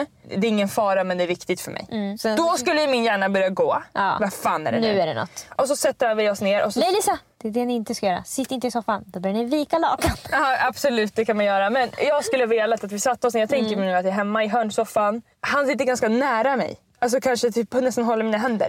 Gud, alltså, där skulle det, jag du beskriver min mardröm. Ja, ja. Jag säger nu hur jag hade velat. Ja, och sen och så jag säger han till mig så här: Lisa, jag vill verkligen inte säga det här till dig, för jag vill inte att du ska må dåligt. Mm. Men du luktar ganska ofta svett. Mm. Och då skulle ju du stinga av, av alltså panik. Då mår man ju så dåligt. Ja, så först vill man skjuta det ifrån sig. Genant. Mm, mm. Jättegenant ju. Mm. Och att det ganska fort efter det kommer så här: jag älskar dig, det är därför jag säger det här till mm. dig. Och jag vill flytta ihop med dig, jag vill leva med dig och allt sånt där. Därför säger jag det här till dig. Och, alltså, det är så du hade velat att de sa det. Ja. Mm. Då ska jag beskriva hur jag hade velat ja. att de sa det. Antingen bara skicka ett sms. Hej, ja. du luktar svett. Mm. Du måste börja duscha. Det ska stå hej, du luktar svett. Nej, okej, okay, så här skulle du stå i smset. Från David. David skriver till mig: hej min fina prinsessa, det bästa som finns på hela planeten jorden. Mm. Börja så, smicker, will get mm. you everywhere with me. Jag har tänkt på en sak ett tag. Det känns jobbigt att säga. Mm. Jag vill inte att du ska bli ledsen. Det här är ett enkelt problem som vi kommer lösa. Skitbra, Emelie. Jag vill inte att du ska bli ledsen. Och det här är enkelt, jättebra. Bra. Enkelt problem som vi kan lösa. Bra, jätte, jättebra. På, det vill jag också så här att Henrik ska säga när jag håller mina händer. Exakt. Ja, precis. Ja. Det, är inget, det här kommer vi kunna fixa. Mm. Och sen hade jag velat att han sa: på sista tiden. Jättebra, Emelie. Mm. Jag har tänkt på den senaste veckan. Inte liksom hela vår relation. Du skulle kunna ta in det. Nej, snälla. Se på att det var det över. Du har lyckats sopa i två år. Nej, men precis. Senaste tiden. Senaste, ja. Det kan ha med hösten att göra. Det där är genialiskt. Kanske är det sensommaren. Mm. Ja, alltså verkligen. Mm. Kanske, det kanske är det, nu, hormonellt. Ja. Man får alltså ta upp något som är nytt ja. i hans liv. Verkligen, verkligen, verkligen. Kan du jobba kanske, så hårt på ditt nya jobb? Ja, det är stressen. Ja, det är stressen över att leta lägenhet ihop. Du blir vegetarian. Ja. Ja, jättebra. Ja. Mm. Och han skriver, men du luktar svett flera gånger, kan man mm. bara skriva. Det har jag känt det flera gånger. Kan man säga till exempel, det känns som dina kläder ofta luktar svett. Så kan man säga. Det är jätte, jättebra. Bort från kroppen. Bort. Det här är inte ditt problem. Ja. Kläderna bara. Släng alla dina kläder, köp mm. nya på Dressman, så har du inget problem längre. Precis, och så säger man mer. På senaste tiden mm. så uppfattar jag att dina kläder har luktat mer svett än innan. Ja, ja, ja. Nu pratar vi. Och jag vi. tror det att det är på grund av hösten.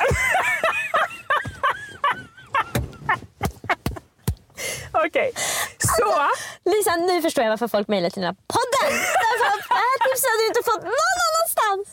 Nej. Så det skulle vara härligt för dig och mig. Ja. Om du tvättar dina kläder oftare och kanske använder tror, deo. Precis, jag tror du måste börja använda deo nu. Mm, nu ja. Jag vet att du inte har behövt ja, det innan. Men nu är det dags. Precis, så jag tror du måste börja använda deo och kanske byta tröja oftare. Ja, varje dag. Och byta tröja varje dag. Mm. Prova det och liksom se det som att ska vi prova det en ska period prova det? Och se vad som händer. Kan man dra in sig själv? Jag har också känt att det börjar kännas. Ja. Jag har också känt att det är lite mer svett om mig. Jag skulle också vilja ha den här rutinen. Ja. Låtsas som att man inte haft den innan bara. Mm. Och så säger jag, nu ska vi tvätta kläderna. Ja, nu är det dags för... Ja, precis. Man får inte bli för mammig. Nej. Fan, nu, vi går för långt. Ja. Det räcker med att säga bara. Jag tror att det kan vara hösten. Kläderna luktar. Du kanske måste börja använda det och, och liksom, tvätta dina tröjor oftare. Mm. Bara ha dem en dag. Mm. Se vad som händer. Jag älskar dig för evigt. Hej då. Där kan man behöva ifrån varandra lite. Kanske. Det löser ju du eftersom alltså, att du anting... får ett sms. Ja, precis. Det är det jag menar. Jag får ett sms, jag hinner tänka över det här. Men det som kan bli svårt är att om man skickar smset så kan det bli att sen när man ses så har man tappat modet. Man vågar inte ta upp det igen. Man mm. vågar inte säga, fick du mitt sms? För då kan man också få att, vadå nej? Så låtsas som att de inte har fått det. Och så, vad, vad ska man säga då? Det där vet jag allt om. Ja, alltså, då, nej, vadå nej? nej, nej. Vadå, vadå sms? Min mobil ligger i havets botten, har jag inte sagt det? Men då kanske det är bättre att man säger det liknande sätt, men face to face och då gärna när man gör en syssla. Mm. Kanske när man lagar mat tillsammans eller man håller på och plockar undan efter maten. Alltså, man kan också, nu vill jag byta från min. Jag vill mm. inte sitta i soffan. Nej. Och jag vill absolut inte heller att Henrik ska säga jag vill flytta ihop och allt sånt där. Som att det ska vara en så stor grej. Snälla. Ah, nej. Självklart vill du det. Ja, ja. Nej, precis. Det handlar om lite svett. Alltså. Ja. Så jag funderar på nu om man till och med ska säga att man tycker att någonting luktar. Att man kommer på det i stunden, man har inte ens tänkt på det. Det är också en idé. Ja, jag låtsas som att, men gud. Vad fan, är det jag som luktar svett? Nej. Och så liksom man, men gud, det är din tröja. Ja. När bytte du den? Ja. Men va? Vad igår? Och så, men gud, jag har också känt att jag börjar lukta mer svett nu. Ja. Kan det vara hösten?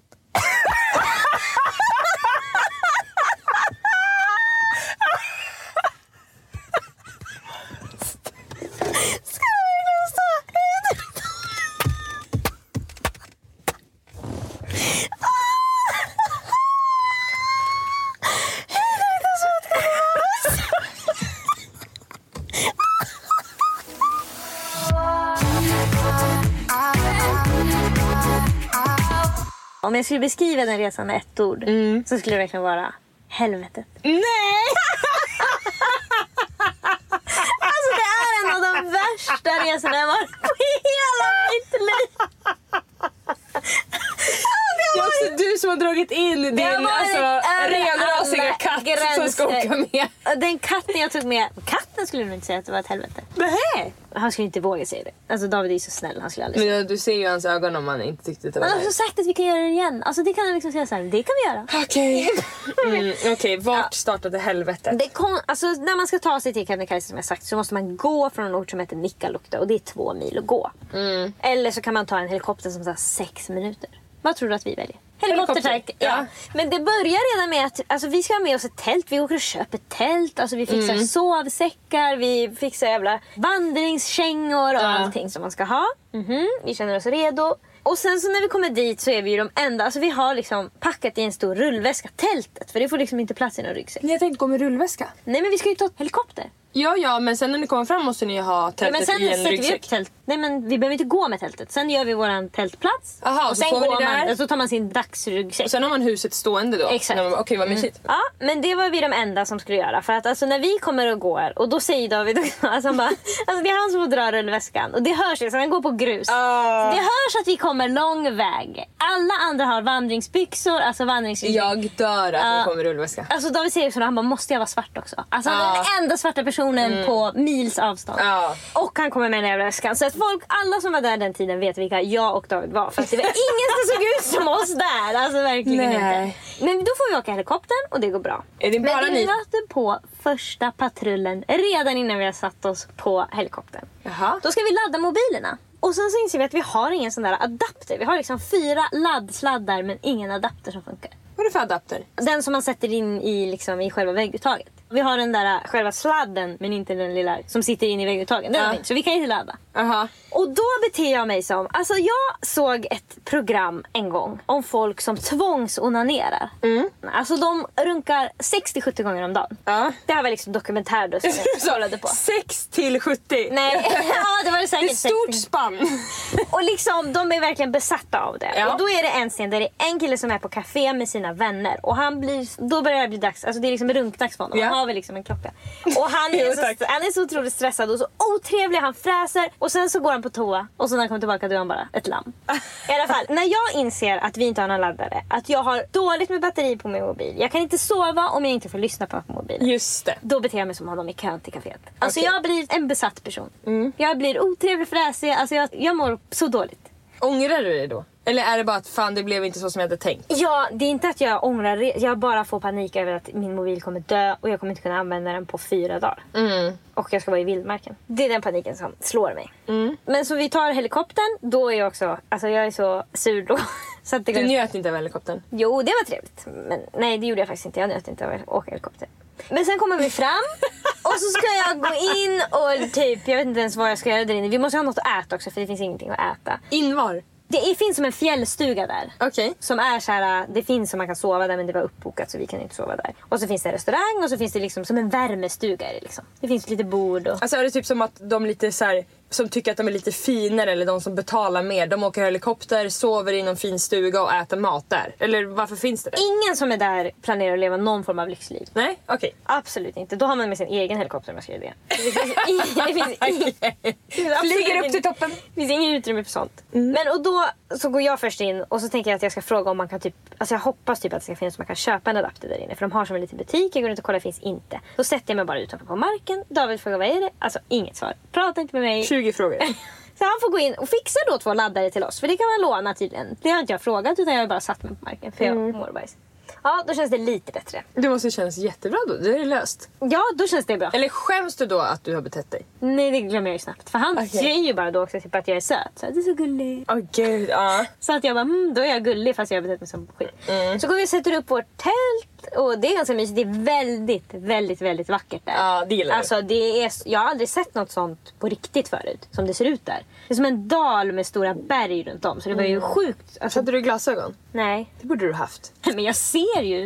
Jag tycker det är en stor skillnad. Både du och jag har ju lite synfel på mm. långt håll. Mm. Vi kan ju kolla på det här huset framför oss nu till mm. exempel. Vi ser ju balkongerna, liksom. Liksom att det ränder där. Men om man sätter på sig glasögon, mm. då är det som helt skarpt. Det är som ah, ett jo. vykort. Absolut. Absolut, jag kanske borde haft det. Mm. Sen ska vi gå på en genomgång inför våran, för det är dagen efter vi ska gå på våran topptur. Vi ska bestiga Kebnekaise. Så går vi på den. Och då visar de upp en lång lista på vad man måste ha med sig. Man får inte gå med om man inte har de här grejerna. Berätta. Regnkläder måste vi ha. Och vi har med oss regnjackor. Ja. Nej, regnbyxor, regnjacka måste man ha. Och när vi visar upp våra regnjackor säger de, det här är inga regnjackor. Det här är bara, jag vet inte vad det var. För att jag har köpt som en. Men vart finns den här informationen? Den finns säkert om man letar på internet. Men, men tror du inte Mike har med sig någon regnjacka? Nej, men han ska inte heller gå en guidad tur. Han ska gå upp själv. Vi ska Aha. gå med guide, så då kräver de vissa saker av oss. Ja, för, för vi ska gå, det finns två vägar man kan gå. Östra leden eller västra leden. Mm. Västra leden får man gå själv. Den är längre och tar längre tid. Östra leden ska vi ska gå. Den är liksom rätt upp för berget. Mm. Då måste man gå över en glaciär. Då måste man klättra med såna här seler. Mm. Alltså det är liksom lite mer komplicerat. Och den får man inte gå själv. Den wow. måste du gå med guide. Okej. Okay. Så där har ju de då. Ja, men regnkläder. Man måste ha två par handskar. Liksom, vi har ju med oss ett par. Man måste ha vandringskängor som ser ut på ett visst sätt. Så våra som vi har köpt funkar alltså inte. Och eh, alltså det är liksom mössa. Va? Alltså det var allting bara. Och vi hade hälften av de här grejerna. Ja. Ha? Ja, ja, då får vi hyra av dem då. Att kosta jättemycket pengar, för att var ska vi annars få tag i det? Så de kan ju ta vilka priser de vill. Ja. Så då får vi hyra allting. Alltså skor som inte passar, regnkläder som ser ut som skit. Alltså då mår vi dåligt. När vi har varit tvungna att hyra allt det här. Då känner jag bara, ska vi inte bara avboka? Ja. Och så bara, då har vi det mysigt i dalen. Mm. Men det känns typ onödigt att avboka då. För vi är redan där. Mm. Vi borde avbokat redan när vi fick reda på att vi var tvungna att sova i tält. Men vi har inte gjort det. Bra avboka redan när ni inte hade någon laddare. Ja, verkligen. Jag det har vänt och åkt hem. Men sen så går vi och lägger oss. Första natten går väldigt bra i tältet faktiskt. Mm. Då är det ganska mysigt. Det är inte jättekallt. Det är några tyskar som har lagt sig precis bredvid oss. För folk som håller på med friluftsliv har ju ingen känsla för personal space. Nej. Så vi letar ju upp en liten egen... Alltså då lägger ju någon precis bredvid med sitt tält. Jag tror att det är grejen kanske med frilufts då. Att man ska vara tillsammans för att så här, skydda varandra, hjälpa ja. varandra. Inte fan vet jag. Uppskattas inte. Nej. Men då sover vi bra. Men vi ska gå klockan sju på morgonen. Ska vi börja gå upp med Kebnekaise. Det tar tio timmar ungefär. Mellan åtta och tio timmar. Så man går hela dagen. För upp och ner. Mm. Mm. Så frukost. Om jag ska äta frukost halv sex. Mm. Det går inte. Nej. Alltså då kan jag inte svälja. Alltså, då får någon ta ut maten ur munnen. Jag tar uh. den så jag kan inte äta någon frukost. Vilket är ett dåligt beslut. Men jag kan inte. Alltså nej. Jag är inte fysiskt kapabel att äta. Du har aldrig gjort det? Jag har aldrig ätit frukost. Alltså jag har ju försökt. Men jag kan ju inte. Alltså nej. Det går inte. Och sen så ska vi gå upp. Och så, alltså jag hinner aldrig riktigt. Vi måste samla ihop någon jävla matlåda också. Man ska ta med sig någon macka. Som man får gå och ta i en liten frukostbuffé. Så ja. Det gör vi i ordning. Och så blir det liksom att vi kommer sist av alla. Vilket jag hatar. Med kabinväskan. Inte minst ändå. Men det hade varit pricken över. Ja. Och sen ska vi börja gå. Och jag blir... Jag har inte ätit. Det är jättetid på morgonen. Och jag har varit i en sån negativ sinnesstämning mm. hela tiden. Mm. För att jag har först gått igenom traumat med laddaren. laddaren. Och sen har jag gått igenom... Emily, tänk om ni inte hade åkt helikopter. Om du först nej, hade gått men, sex timmar. Nej, det kan jag inte ens tänka mig. Nej, vi tänker inte på det. Och sen går vi. Och då är det så att man ska gå trettio minuter. Sen vilar vi i fem. Och sen går vi trettio, vilar i fem. Och så gör man så. Så att man mm. vet alltid att man ska bara ska gå i trettio minuter. Sen får man vila i fem minuter. Det är bra. Men det är alltså prick fem minuter. De ställer klockan. Och sen, är det sen när det gått fyra minuter så är de sen. Nu får du backa upp. Och det är då ni kissar och sådär. Ja, man behöver kissa. Men, ja, kissar du inte upp? Dricker vatten. Nej. Va? Det gjorde jag inte. Höll du dig? Jag minns inte ens att jag var kissnödig. Jag tror jag hade kissat sex sju gånger. Ja, kanske du hade. David då? Jo, men jag tror att han kissade. Men det är lättare man... för killar. Ja, mycket lättare. Alltså, jag har på mig sju lager med kläder. Ja. Och när vi börjar gå så... Första trettio minuterna går bra. Och sen får vi den första pausen. Och då hinner jag äta en halv Snickers. Och då tänker mm. jag lugnt. Nu har jag fått i mig min frukost. Mm. Dricka lite vatten. Och sen måste man gå igen. Sen de andra trettio, då börjar det regna. Mm-hmm. Så då stannar vi lite tidigare känns det som. Att de är såhär, okej okay, vi får stanna för vi måste ta på oss regnkläder. Ja. Så tar alla på oss regnkläder. Och sen efter vi har tagit på oss regnkläderna. Då känner jag att vi går så extremt länge.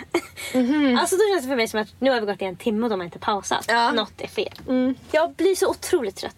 Oh. Alltså det känns som att vi går ju upp för hela hela, ja, hela tiden. Ja, ja, ja. Och det grejen är att guiderna går så jävla långsamt.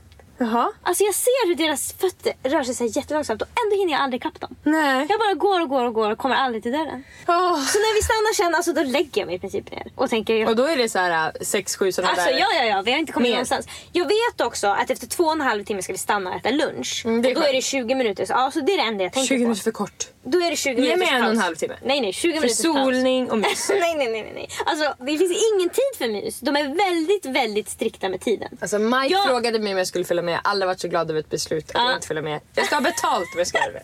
Jag kan berätta för dig att jag upplever att guiderna bara vill få det här gjort. Ja, det är så deras att de jobb. Får göra något annat. Så att de vill att det ska gå så fort som möjligt. Så vi vandrar och vandrar, vi går över någon jävla... Alltså vi klättrar på is och snö.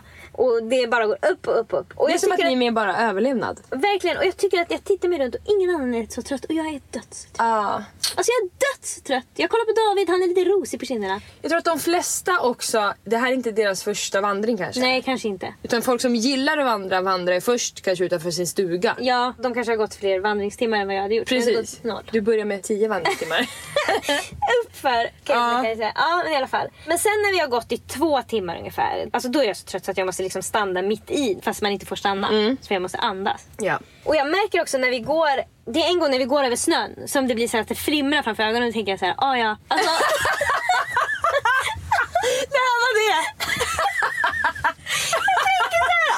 Jag svimmar får jag gå tillbaka, tänker jag. Ah. Då är det så här, ah, ja, Emily kunde inte fortsätta. Nej, precis. Ah, så det blir skönt, tänker jag. Jag tänker nästan faktiskt, Lisa, ska jag låtsas? Ah, ja, ja, ja, ja. Sånt där går genom huvudet. Ah, ja, ja, ja. Det är så här, om jag bara, var ska jag ramla? För aj. Att det inte ska göra så ont, tänker jag. Så jag bara säger att jag svimmade. Okej. Okay. Men efter två timmar då börjar jag liksom sacka efter. Och du vet, David försöker gå bredvid mig och typ putta ah, på så att jag blir så irriterad. Och jag kan inte andas. Det känns som att ryggsäcken trycker på bröstet så jag får liksom spänna upp den och ja. gå och hålla ut den. För jag tycker att jag inte får någon luft. För ibland kan jag verkligen få, när jag tränar typ nu ute och springer, så kan jag få att det känns som att jag inte kan ta ett stort andetag. Ah. Kan du också få så? Ja, men det kan alltså, jag känner att jag kan andas, men jag kan inte liksom andas det där mm. allra sista. Det är som att jag tar emot någonstans. Mm. Så får jag verkligen nu när jag ska gå. Så, så kan man också få av ångest. Det är samma känsla. Ja, det är det säkert. Som att lungorna krymper. Ja, jag känner liksom att de där sista liksom, det är som att jag ett sista litet jag skulle vilja göra som jag inte kan. Mm.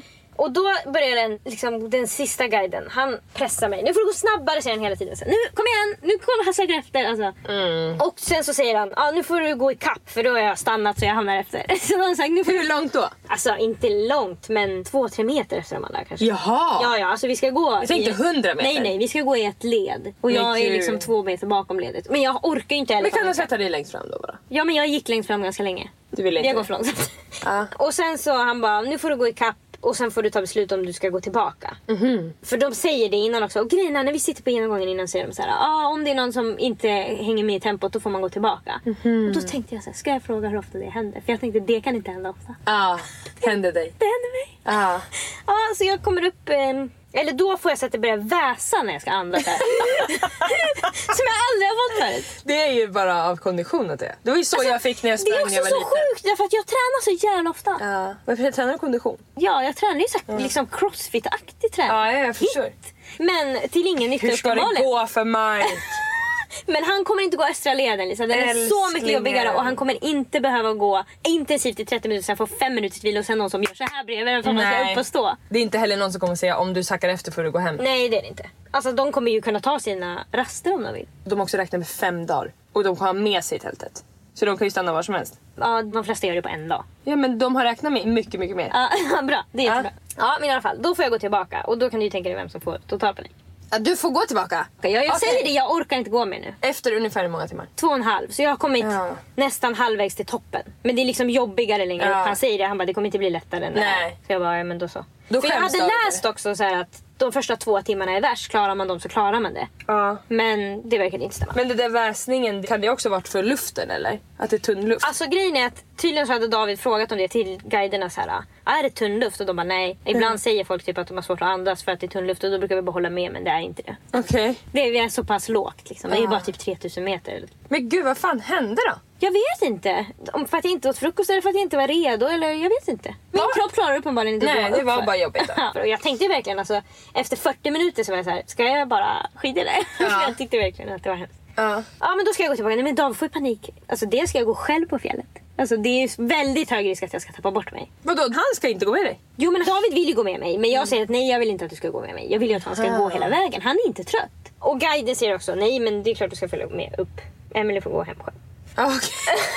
ah! Men det säger de också så här, då får man vända och då får man gå hem själv. Alltså att ingen guide följer med ner liksom. Hur ska man hitta? Det är som, för jag var också, jag bara så, ja det finns stor risk nu att jag försvinner. Alltså, ja, alltså du hittar ju ingenstans. Nej, alltså jag, jag hittar verkligen inte, knappt hem till mig själv. Ja. Och David säger också det, han bara, vi kan inte släppa henne själv, jag får panik. Och han får ju så panik. Mm. Men jag till slut lyckas jag övertala honom att han ska fortsätta gå och att jag ska gå hem själv. Mm. Och så är han så här, beskriver han typ hur jag ska gå, den här guiden. Så det är bara ner här och sen kommer du till där vi gick över glaciären och sen är det bara rätt ner. Och jag bara, alltså, där det... hade jag börjat gråta. För att du ska gå själv? Nej, no, alltså om en främmande person ska säga till mig, då går du ner här och så ner vid glaciären. ja. Jag vill inte vara själv, för det första. Nej, men det är inte så problem för mig. Nej, det är stort problem för mig. Jag hittar inte.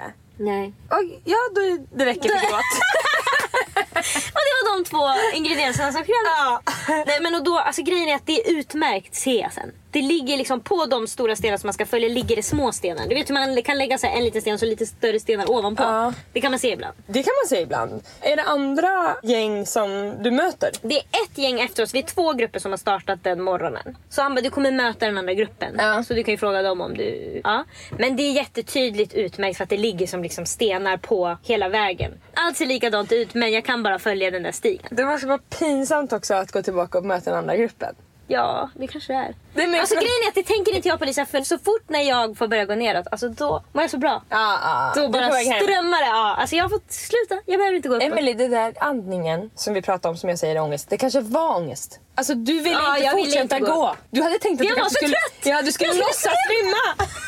Ja, det var det kanske. Ja. Ja, jag kunde inte andas för att jag mådde skit. Exakt, för det blir så där när man är på fel ställe. Ja, jag var det. Ja. Jag var på helt fel ställe. Ja. Alltså när jag ska gå ner då mår jag så bra. Alltså, du kan då... andas bra? Ja, jag, alltså jag kan andas. Ja, det är ångest då. Ja, det är skönt också att jag får vara själv. Okej, okay. Så kan du för... lyssna på podd typ? Ja, jag lyssnar på Murder Squad. Oh. Typ fyra avsnitt. Jag lyssnar på det jag går ner. Mm. Tar extremt lång tid. Alltså, jag, har, ja, jag har så ont i knäna, jag har ont i ljumskarna. Alltså jag har ont överallt. Ja. Jag vill bara.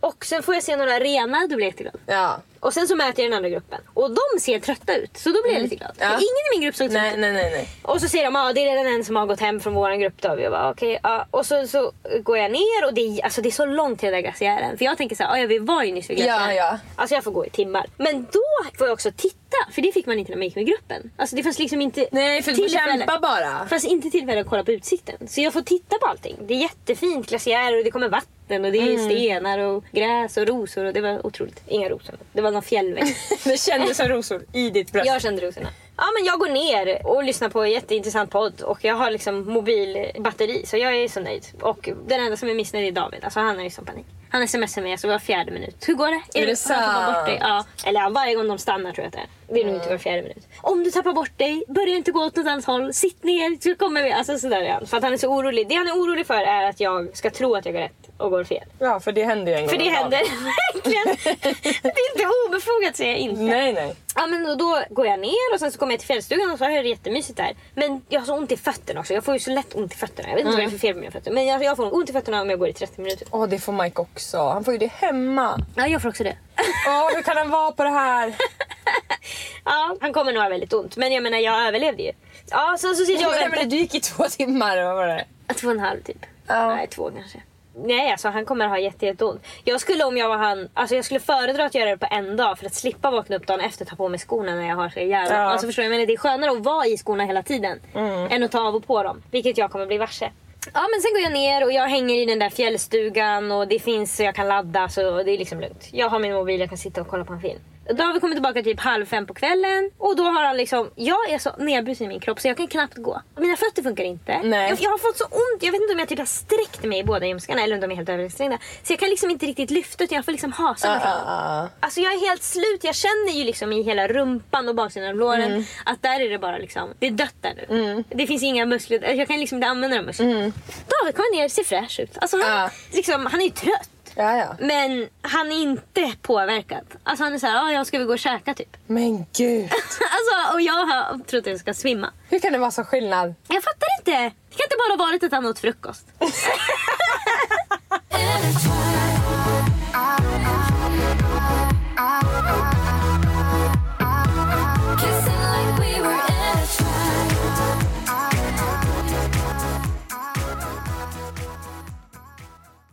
Ett poddtips från Podplay. Klockan är strax efter nio den fjortonde augusti tjugohundrafem när Helios Airways flight femhundratjugotvå lämnar Cypern. Välkommen in i en värld full av mystiska sammanträffanden och alternativa teorier. Strax därefter bryts all radiokontakt. Podden Konspirationsteorier kommer få dig att ifrågasätta allt det du tidigare varit helt säker på. Lyssna på Konspirationsteorier på Podplay.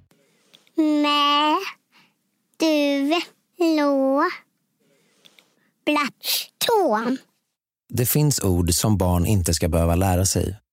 Swisha till nittio tjugo niohundra och stöd Barncancerfonden. Barn och cancer hör inte ihop.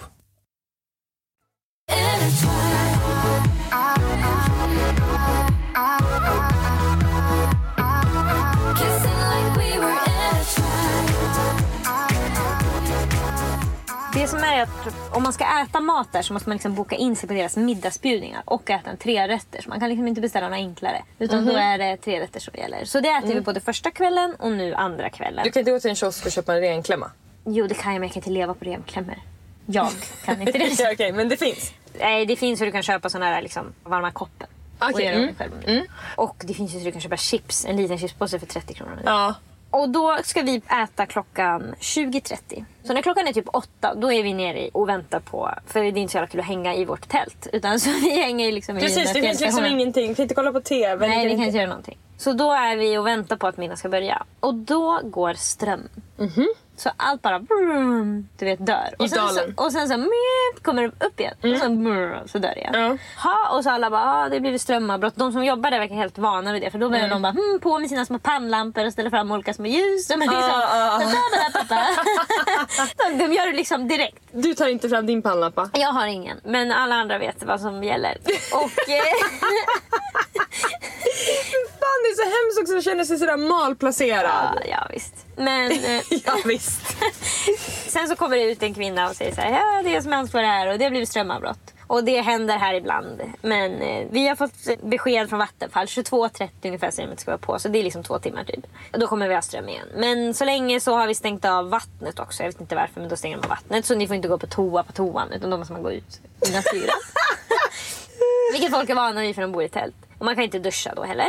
Och deras telefonmast har också gått. Så att man har liksom... Vi kanske har täckning en timme till alla som är där. Da. Sen är den borta också. Ha, ja, då är det efter middag och så väntar vi till klockan... I mörker? Eller bland ljus? Men det blir aldrig mörkt, så det är midnattssol där uppe. Aha.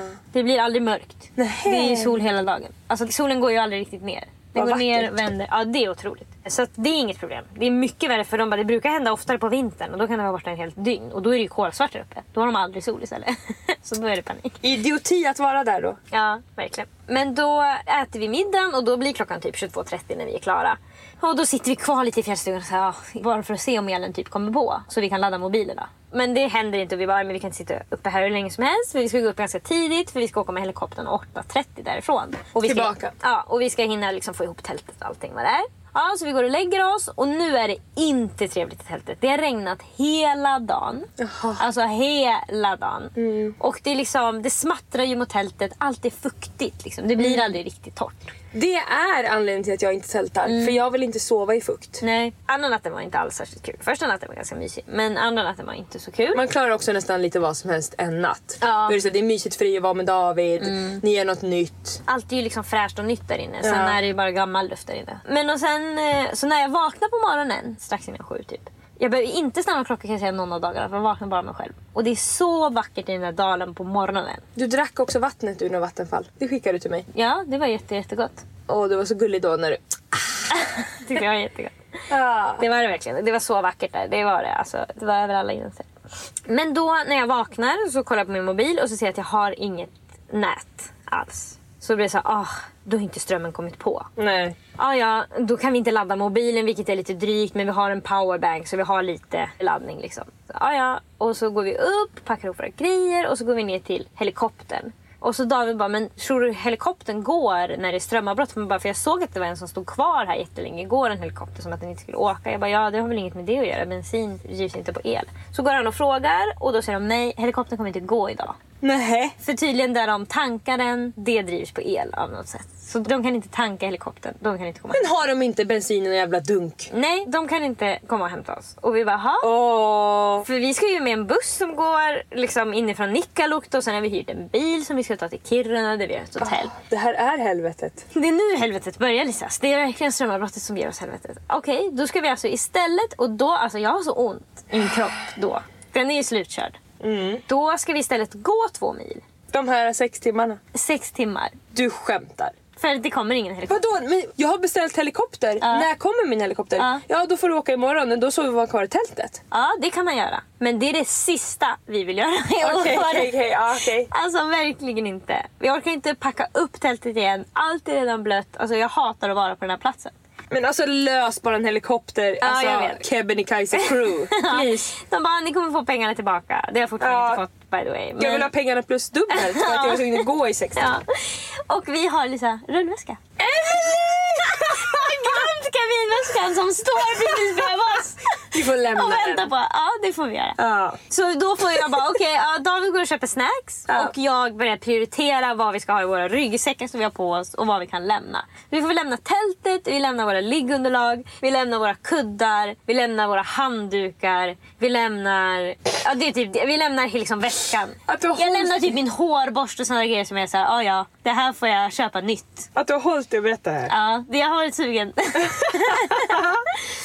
Och sen så packar vi ihop våra grejer och bara, ja, vi får gå. Och alltså det är också andra där som är mycket, alltså vårat problem är att vi är den där kabinväskan. Annars kan vi ju teoretiskt gå. Det är någon som liksom har stukat foten. Det är liksom folk som har skavsår som går liksom hela vägen in i benet. Så att de är så här, jag, du skämtar. Nej men alltså så här, jag kan inte gå i sex timmar. Som också skulle tagit som helikoptern. Som skulle tagit helikoptern. Det finns en anledning till att man tar helikoptern. Och det är en familj där mamman har stukat foten. De är två barn, en pappa och en mamma. Alltså de har så mycket packning att de kan inte få med sig allting på en gång. Så pappan och den äldsta sonen får gå fram och tillbaka två gånger. Alltså, det är liksom tjugofyra timmars promenad. Du skämtar. Alltså egentligen, men de går så fort. För jag och David möter dem när de är på väg tillbaka för att gå sin andra gång.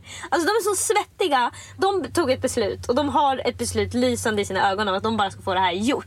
Jag tror att det är att men alltså man måste kunna skicka grejerna med en helikopter dagen efter. Ja, det kan man säkert. Återigen, lös det Kebnekaise crew. Ja, jag vet. Nej, de hjälper in. Alltså de har egentligen inte, det är liksom typ helikopterbolaget är liksom något annat företag så det är inget med dem att göra liksom. Och i helikopterbolaget då ja, men också bara... Lisa liksom, du kan inte gå på toa, ingen kan duscha. Alltså det är liksom, det börjar bli krisläge. Hur ska de göra med maten? Alltså maten blir gammal, den blir dålig. Vad ska de göra när all mat är slut?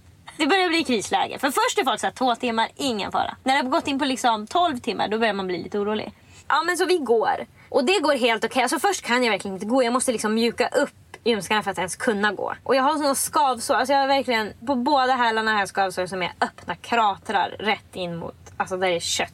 Oh. Så det är inte skönt. Det går du med? Ja, det måste jag göra liksom. Det blöder i skorna. Ja, men jag har skavsårsplåster som jag måste ta på. Men det gör liksom jätteont varje oh. steg jag tar. Men det är en så vacker vandring är det. Kunde du inte gått barfota?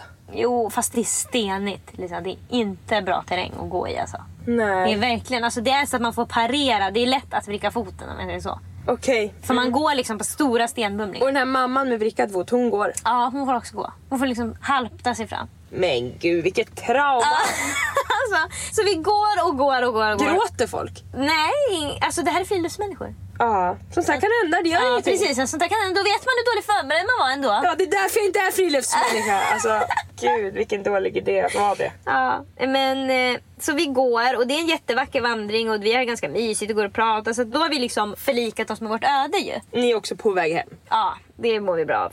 Men alltså, det som är värst är verkligen att jag har så jävla ont. Mm. Och när vi har gått i typ fyra timmar, då börjar jag få så jävla ont under fötterna också som jag ju får. Och då kommer vi fram till, då är det som en liten sjö där, där man kan ta en båt över sjön. Så sparar man typ sex kilometer eller sånt där. Gud vad skönt. Alltså då kommer vi precis, alltså vi kan inte kolla upp när den går för vi har inget internet. Mm. Vi kan inte ringa och fråga om det finns en till buss för vi har inget internet. Gud vad ni har varit med om. Alltså vi är verkligen eh, helt på egen hand. Och David börjar ju såklart spekulera i vad som ska hända om jag blir skadad. Det tänkte han ska hända.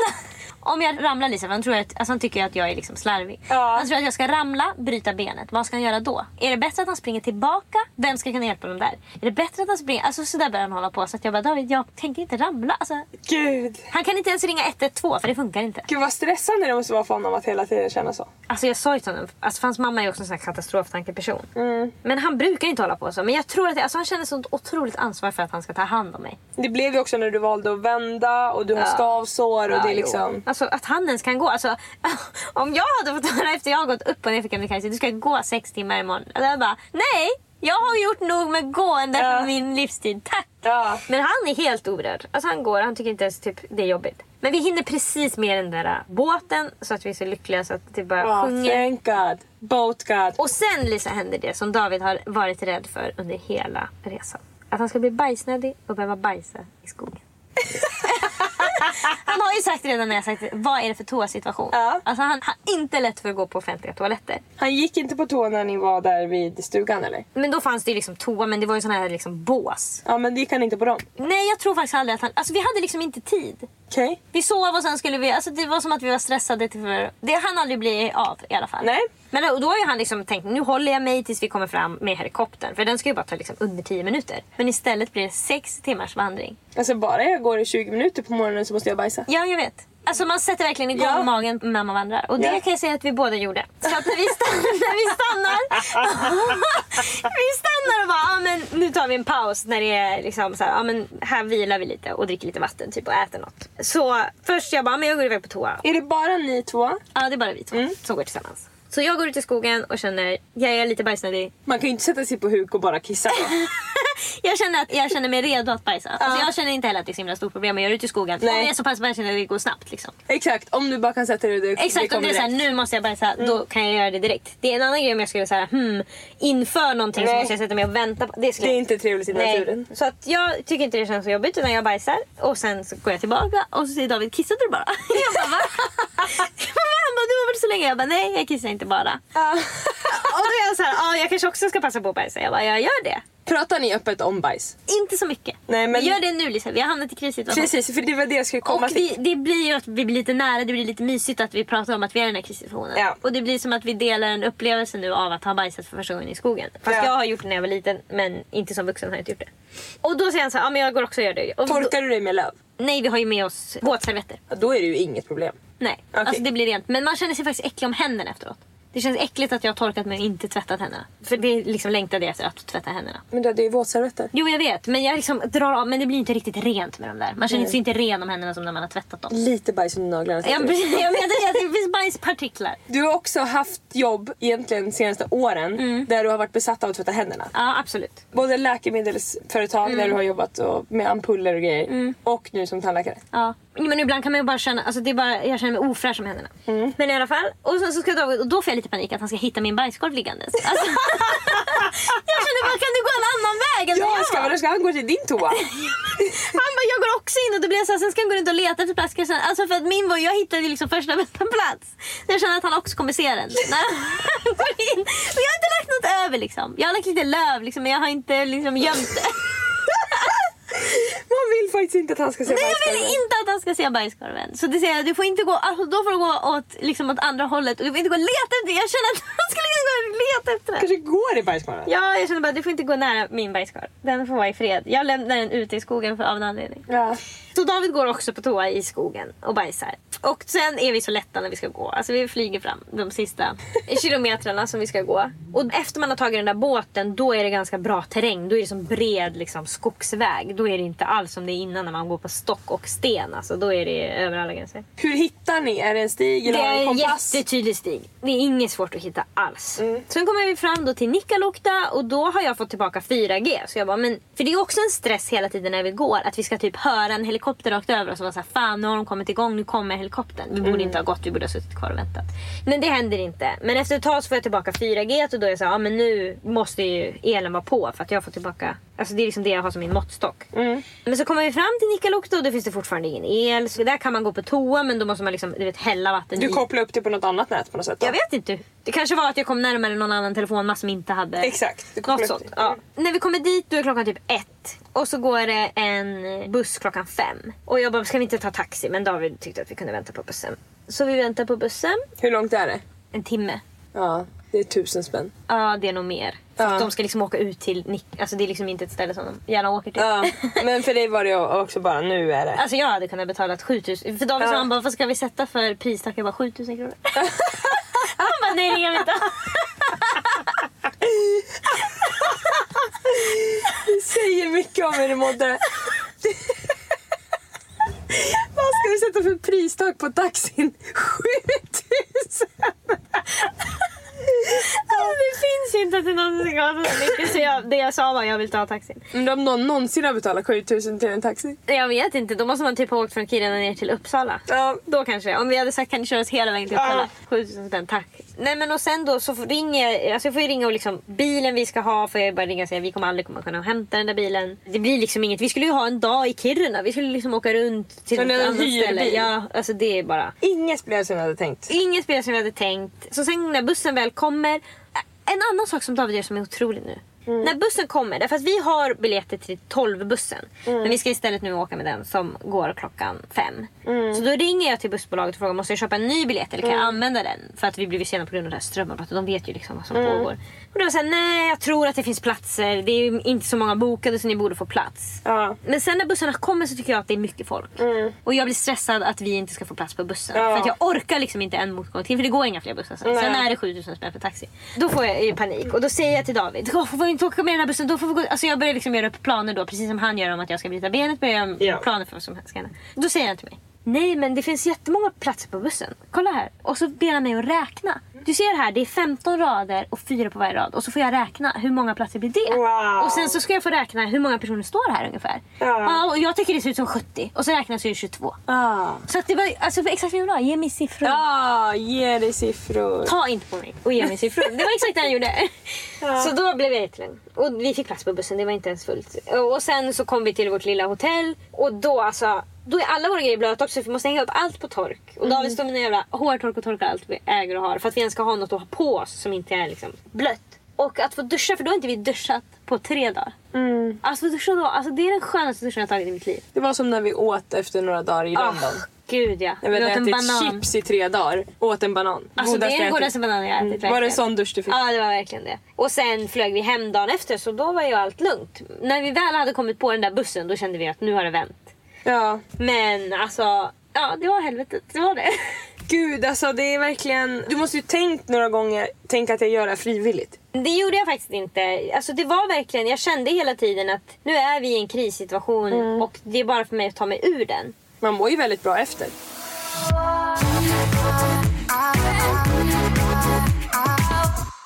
Vi är tillbaka i bilen, tjugohundratjugoett. Mm. Tre år av podden har gått. Var det inte otroligt det ni nyss fick höra? Alla minns när jag var mådde piss på Kebnekaise. Maila oss på likaolikapodden at gmail dot com och ge supergärna podden fem stjärnor i rating. Ha det så bra! Hej då!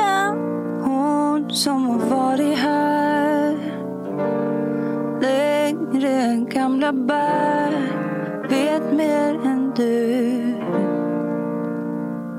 vet mer än mig. Allt det som tynger dig, droppar som rinner av, det är aldrig för långt. Du kan börja om. Res dig syster, slit dig loss. Du har hängt med någon för kär, för grått, för att ens stanna kvar. Du är inte ens glad. Hon säger du är inte vilsen. Tänk på hur du pratar om dig själv. Akta vad du säger om dig själv. Du ska vara din bästis, fan var snäll. Kissing like we were in a trap.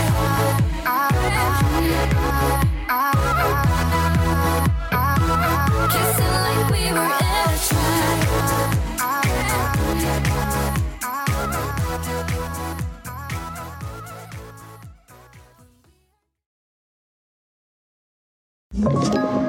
Podplay.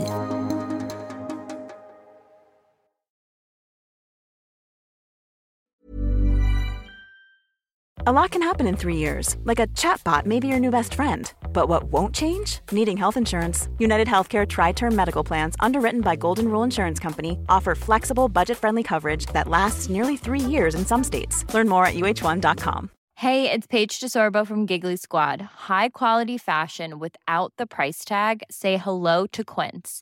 I'm snagging high-end essentials like cozy cashmere sweaters, sleek leather jackets, fine jewelry, and so much more. With Quince being fifty to eighty percent less than similar brands.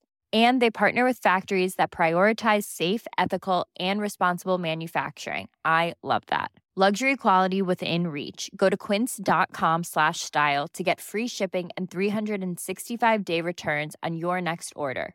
quince dot com slash style. Imagine the softest sheets you've ever felt. Now imagine them getting even softer over time. That's what you'll feel with Boll and Branch's organic cotton sheets. In a recent customer survey, ninety-six percent replied that Boll and Branch sheets get softer with every wash. Start getting your best night's sleep in these sheets that get softer and softer for years to come. Try their sheets with a thirty night guarantee. Plus, get fifteen percent off your first order at boll and branch dot com. Code BUTTERY. Exclusions apply. See site for details.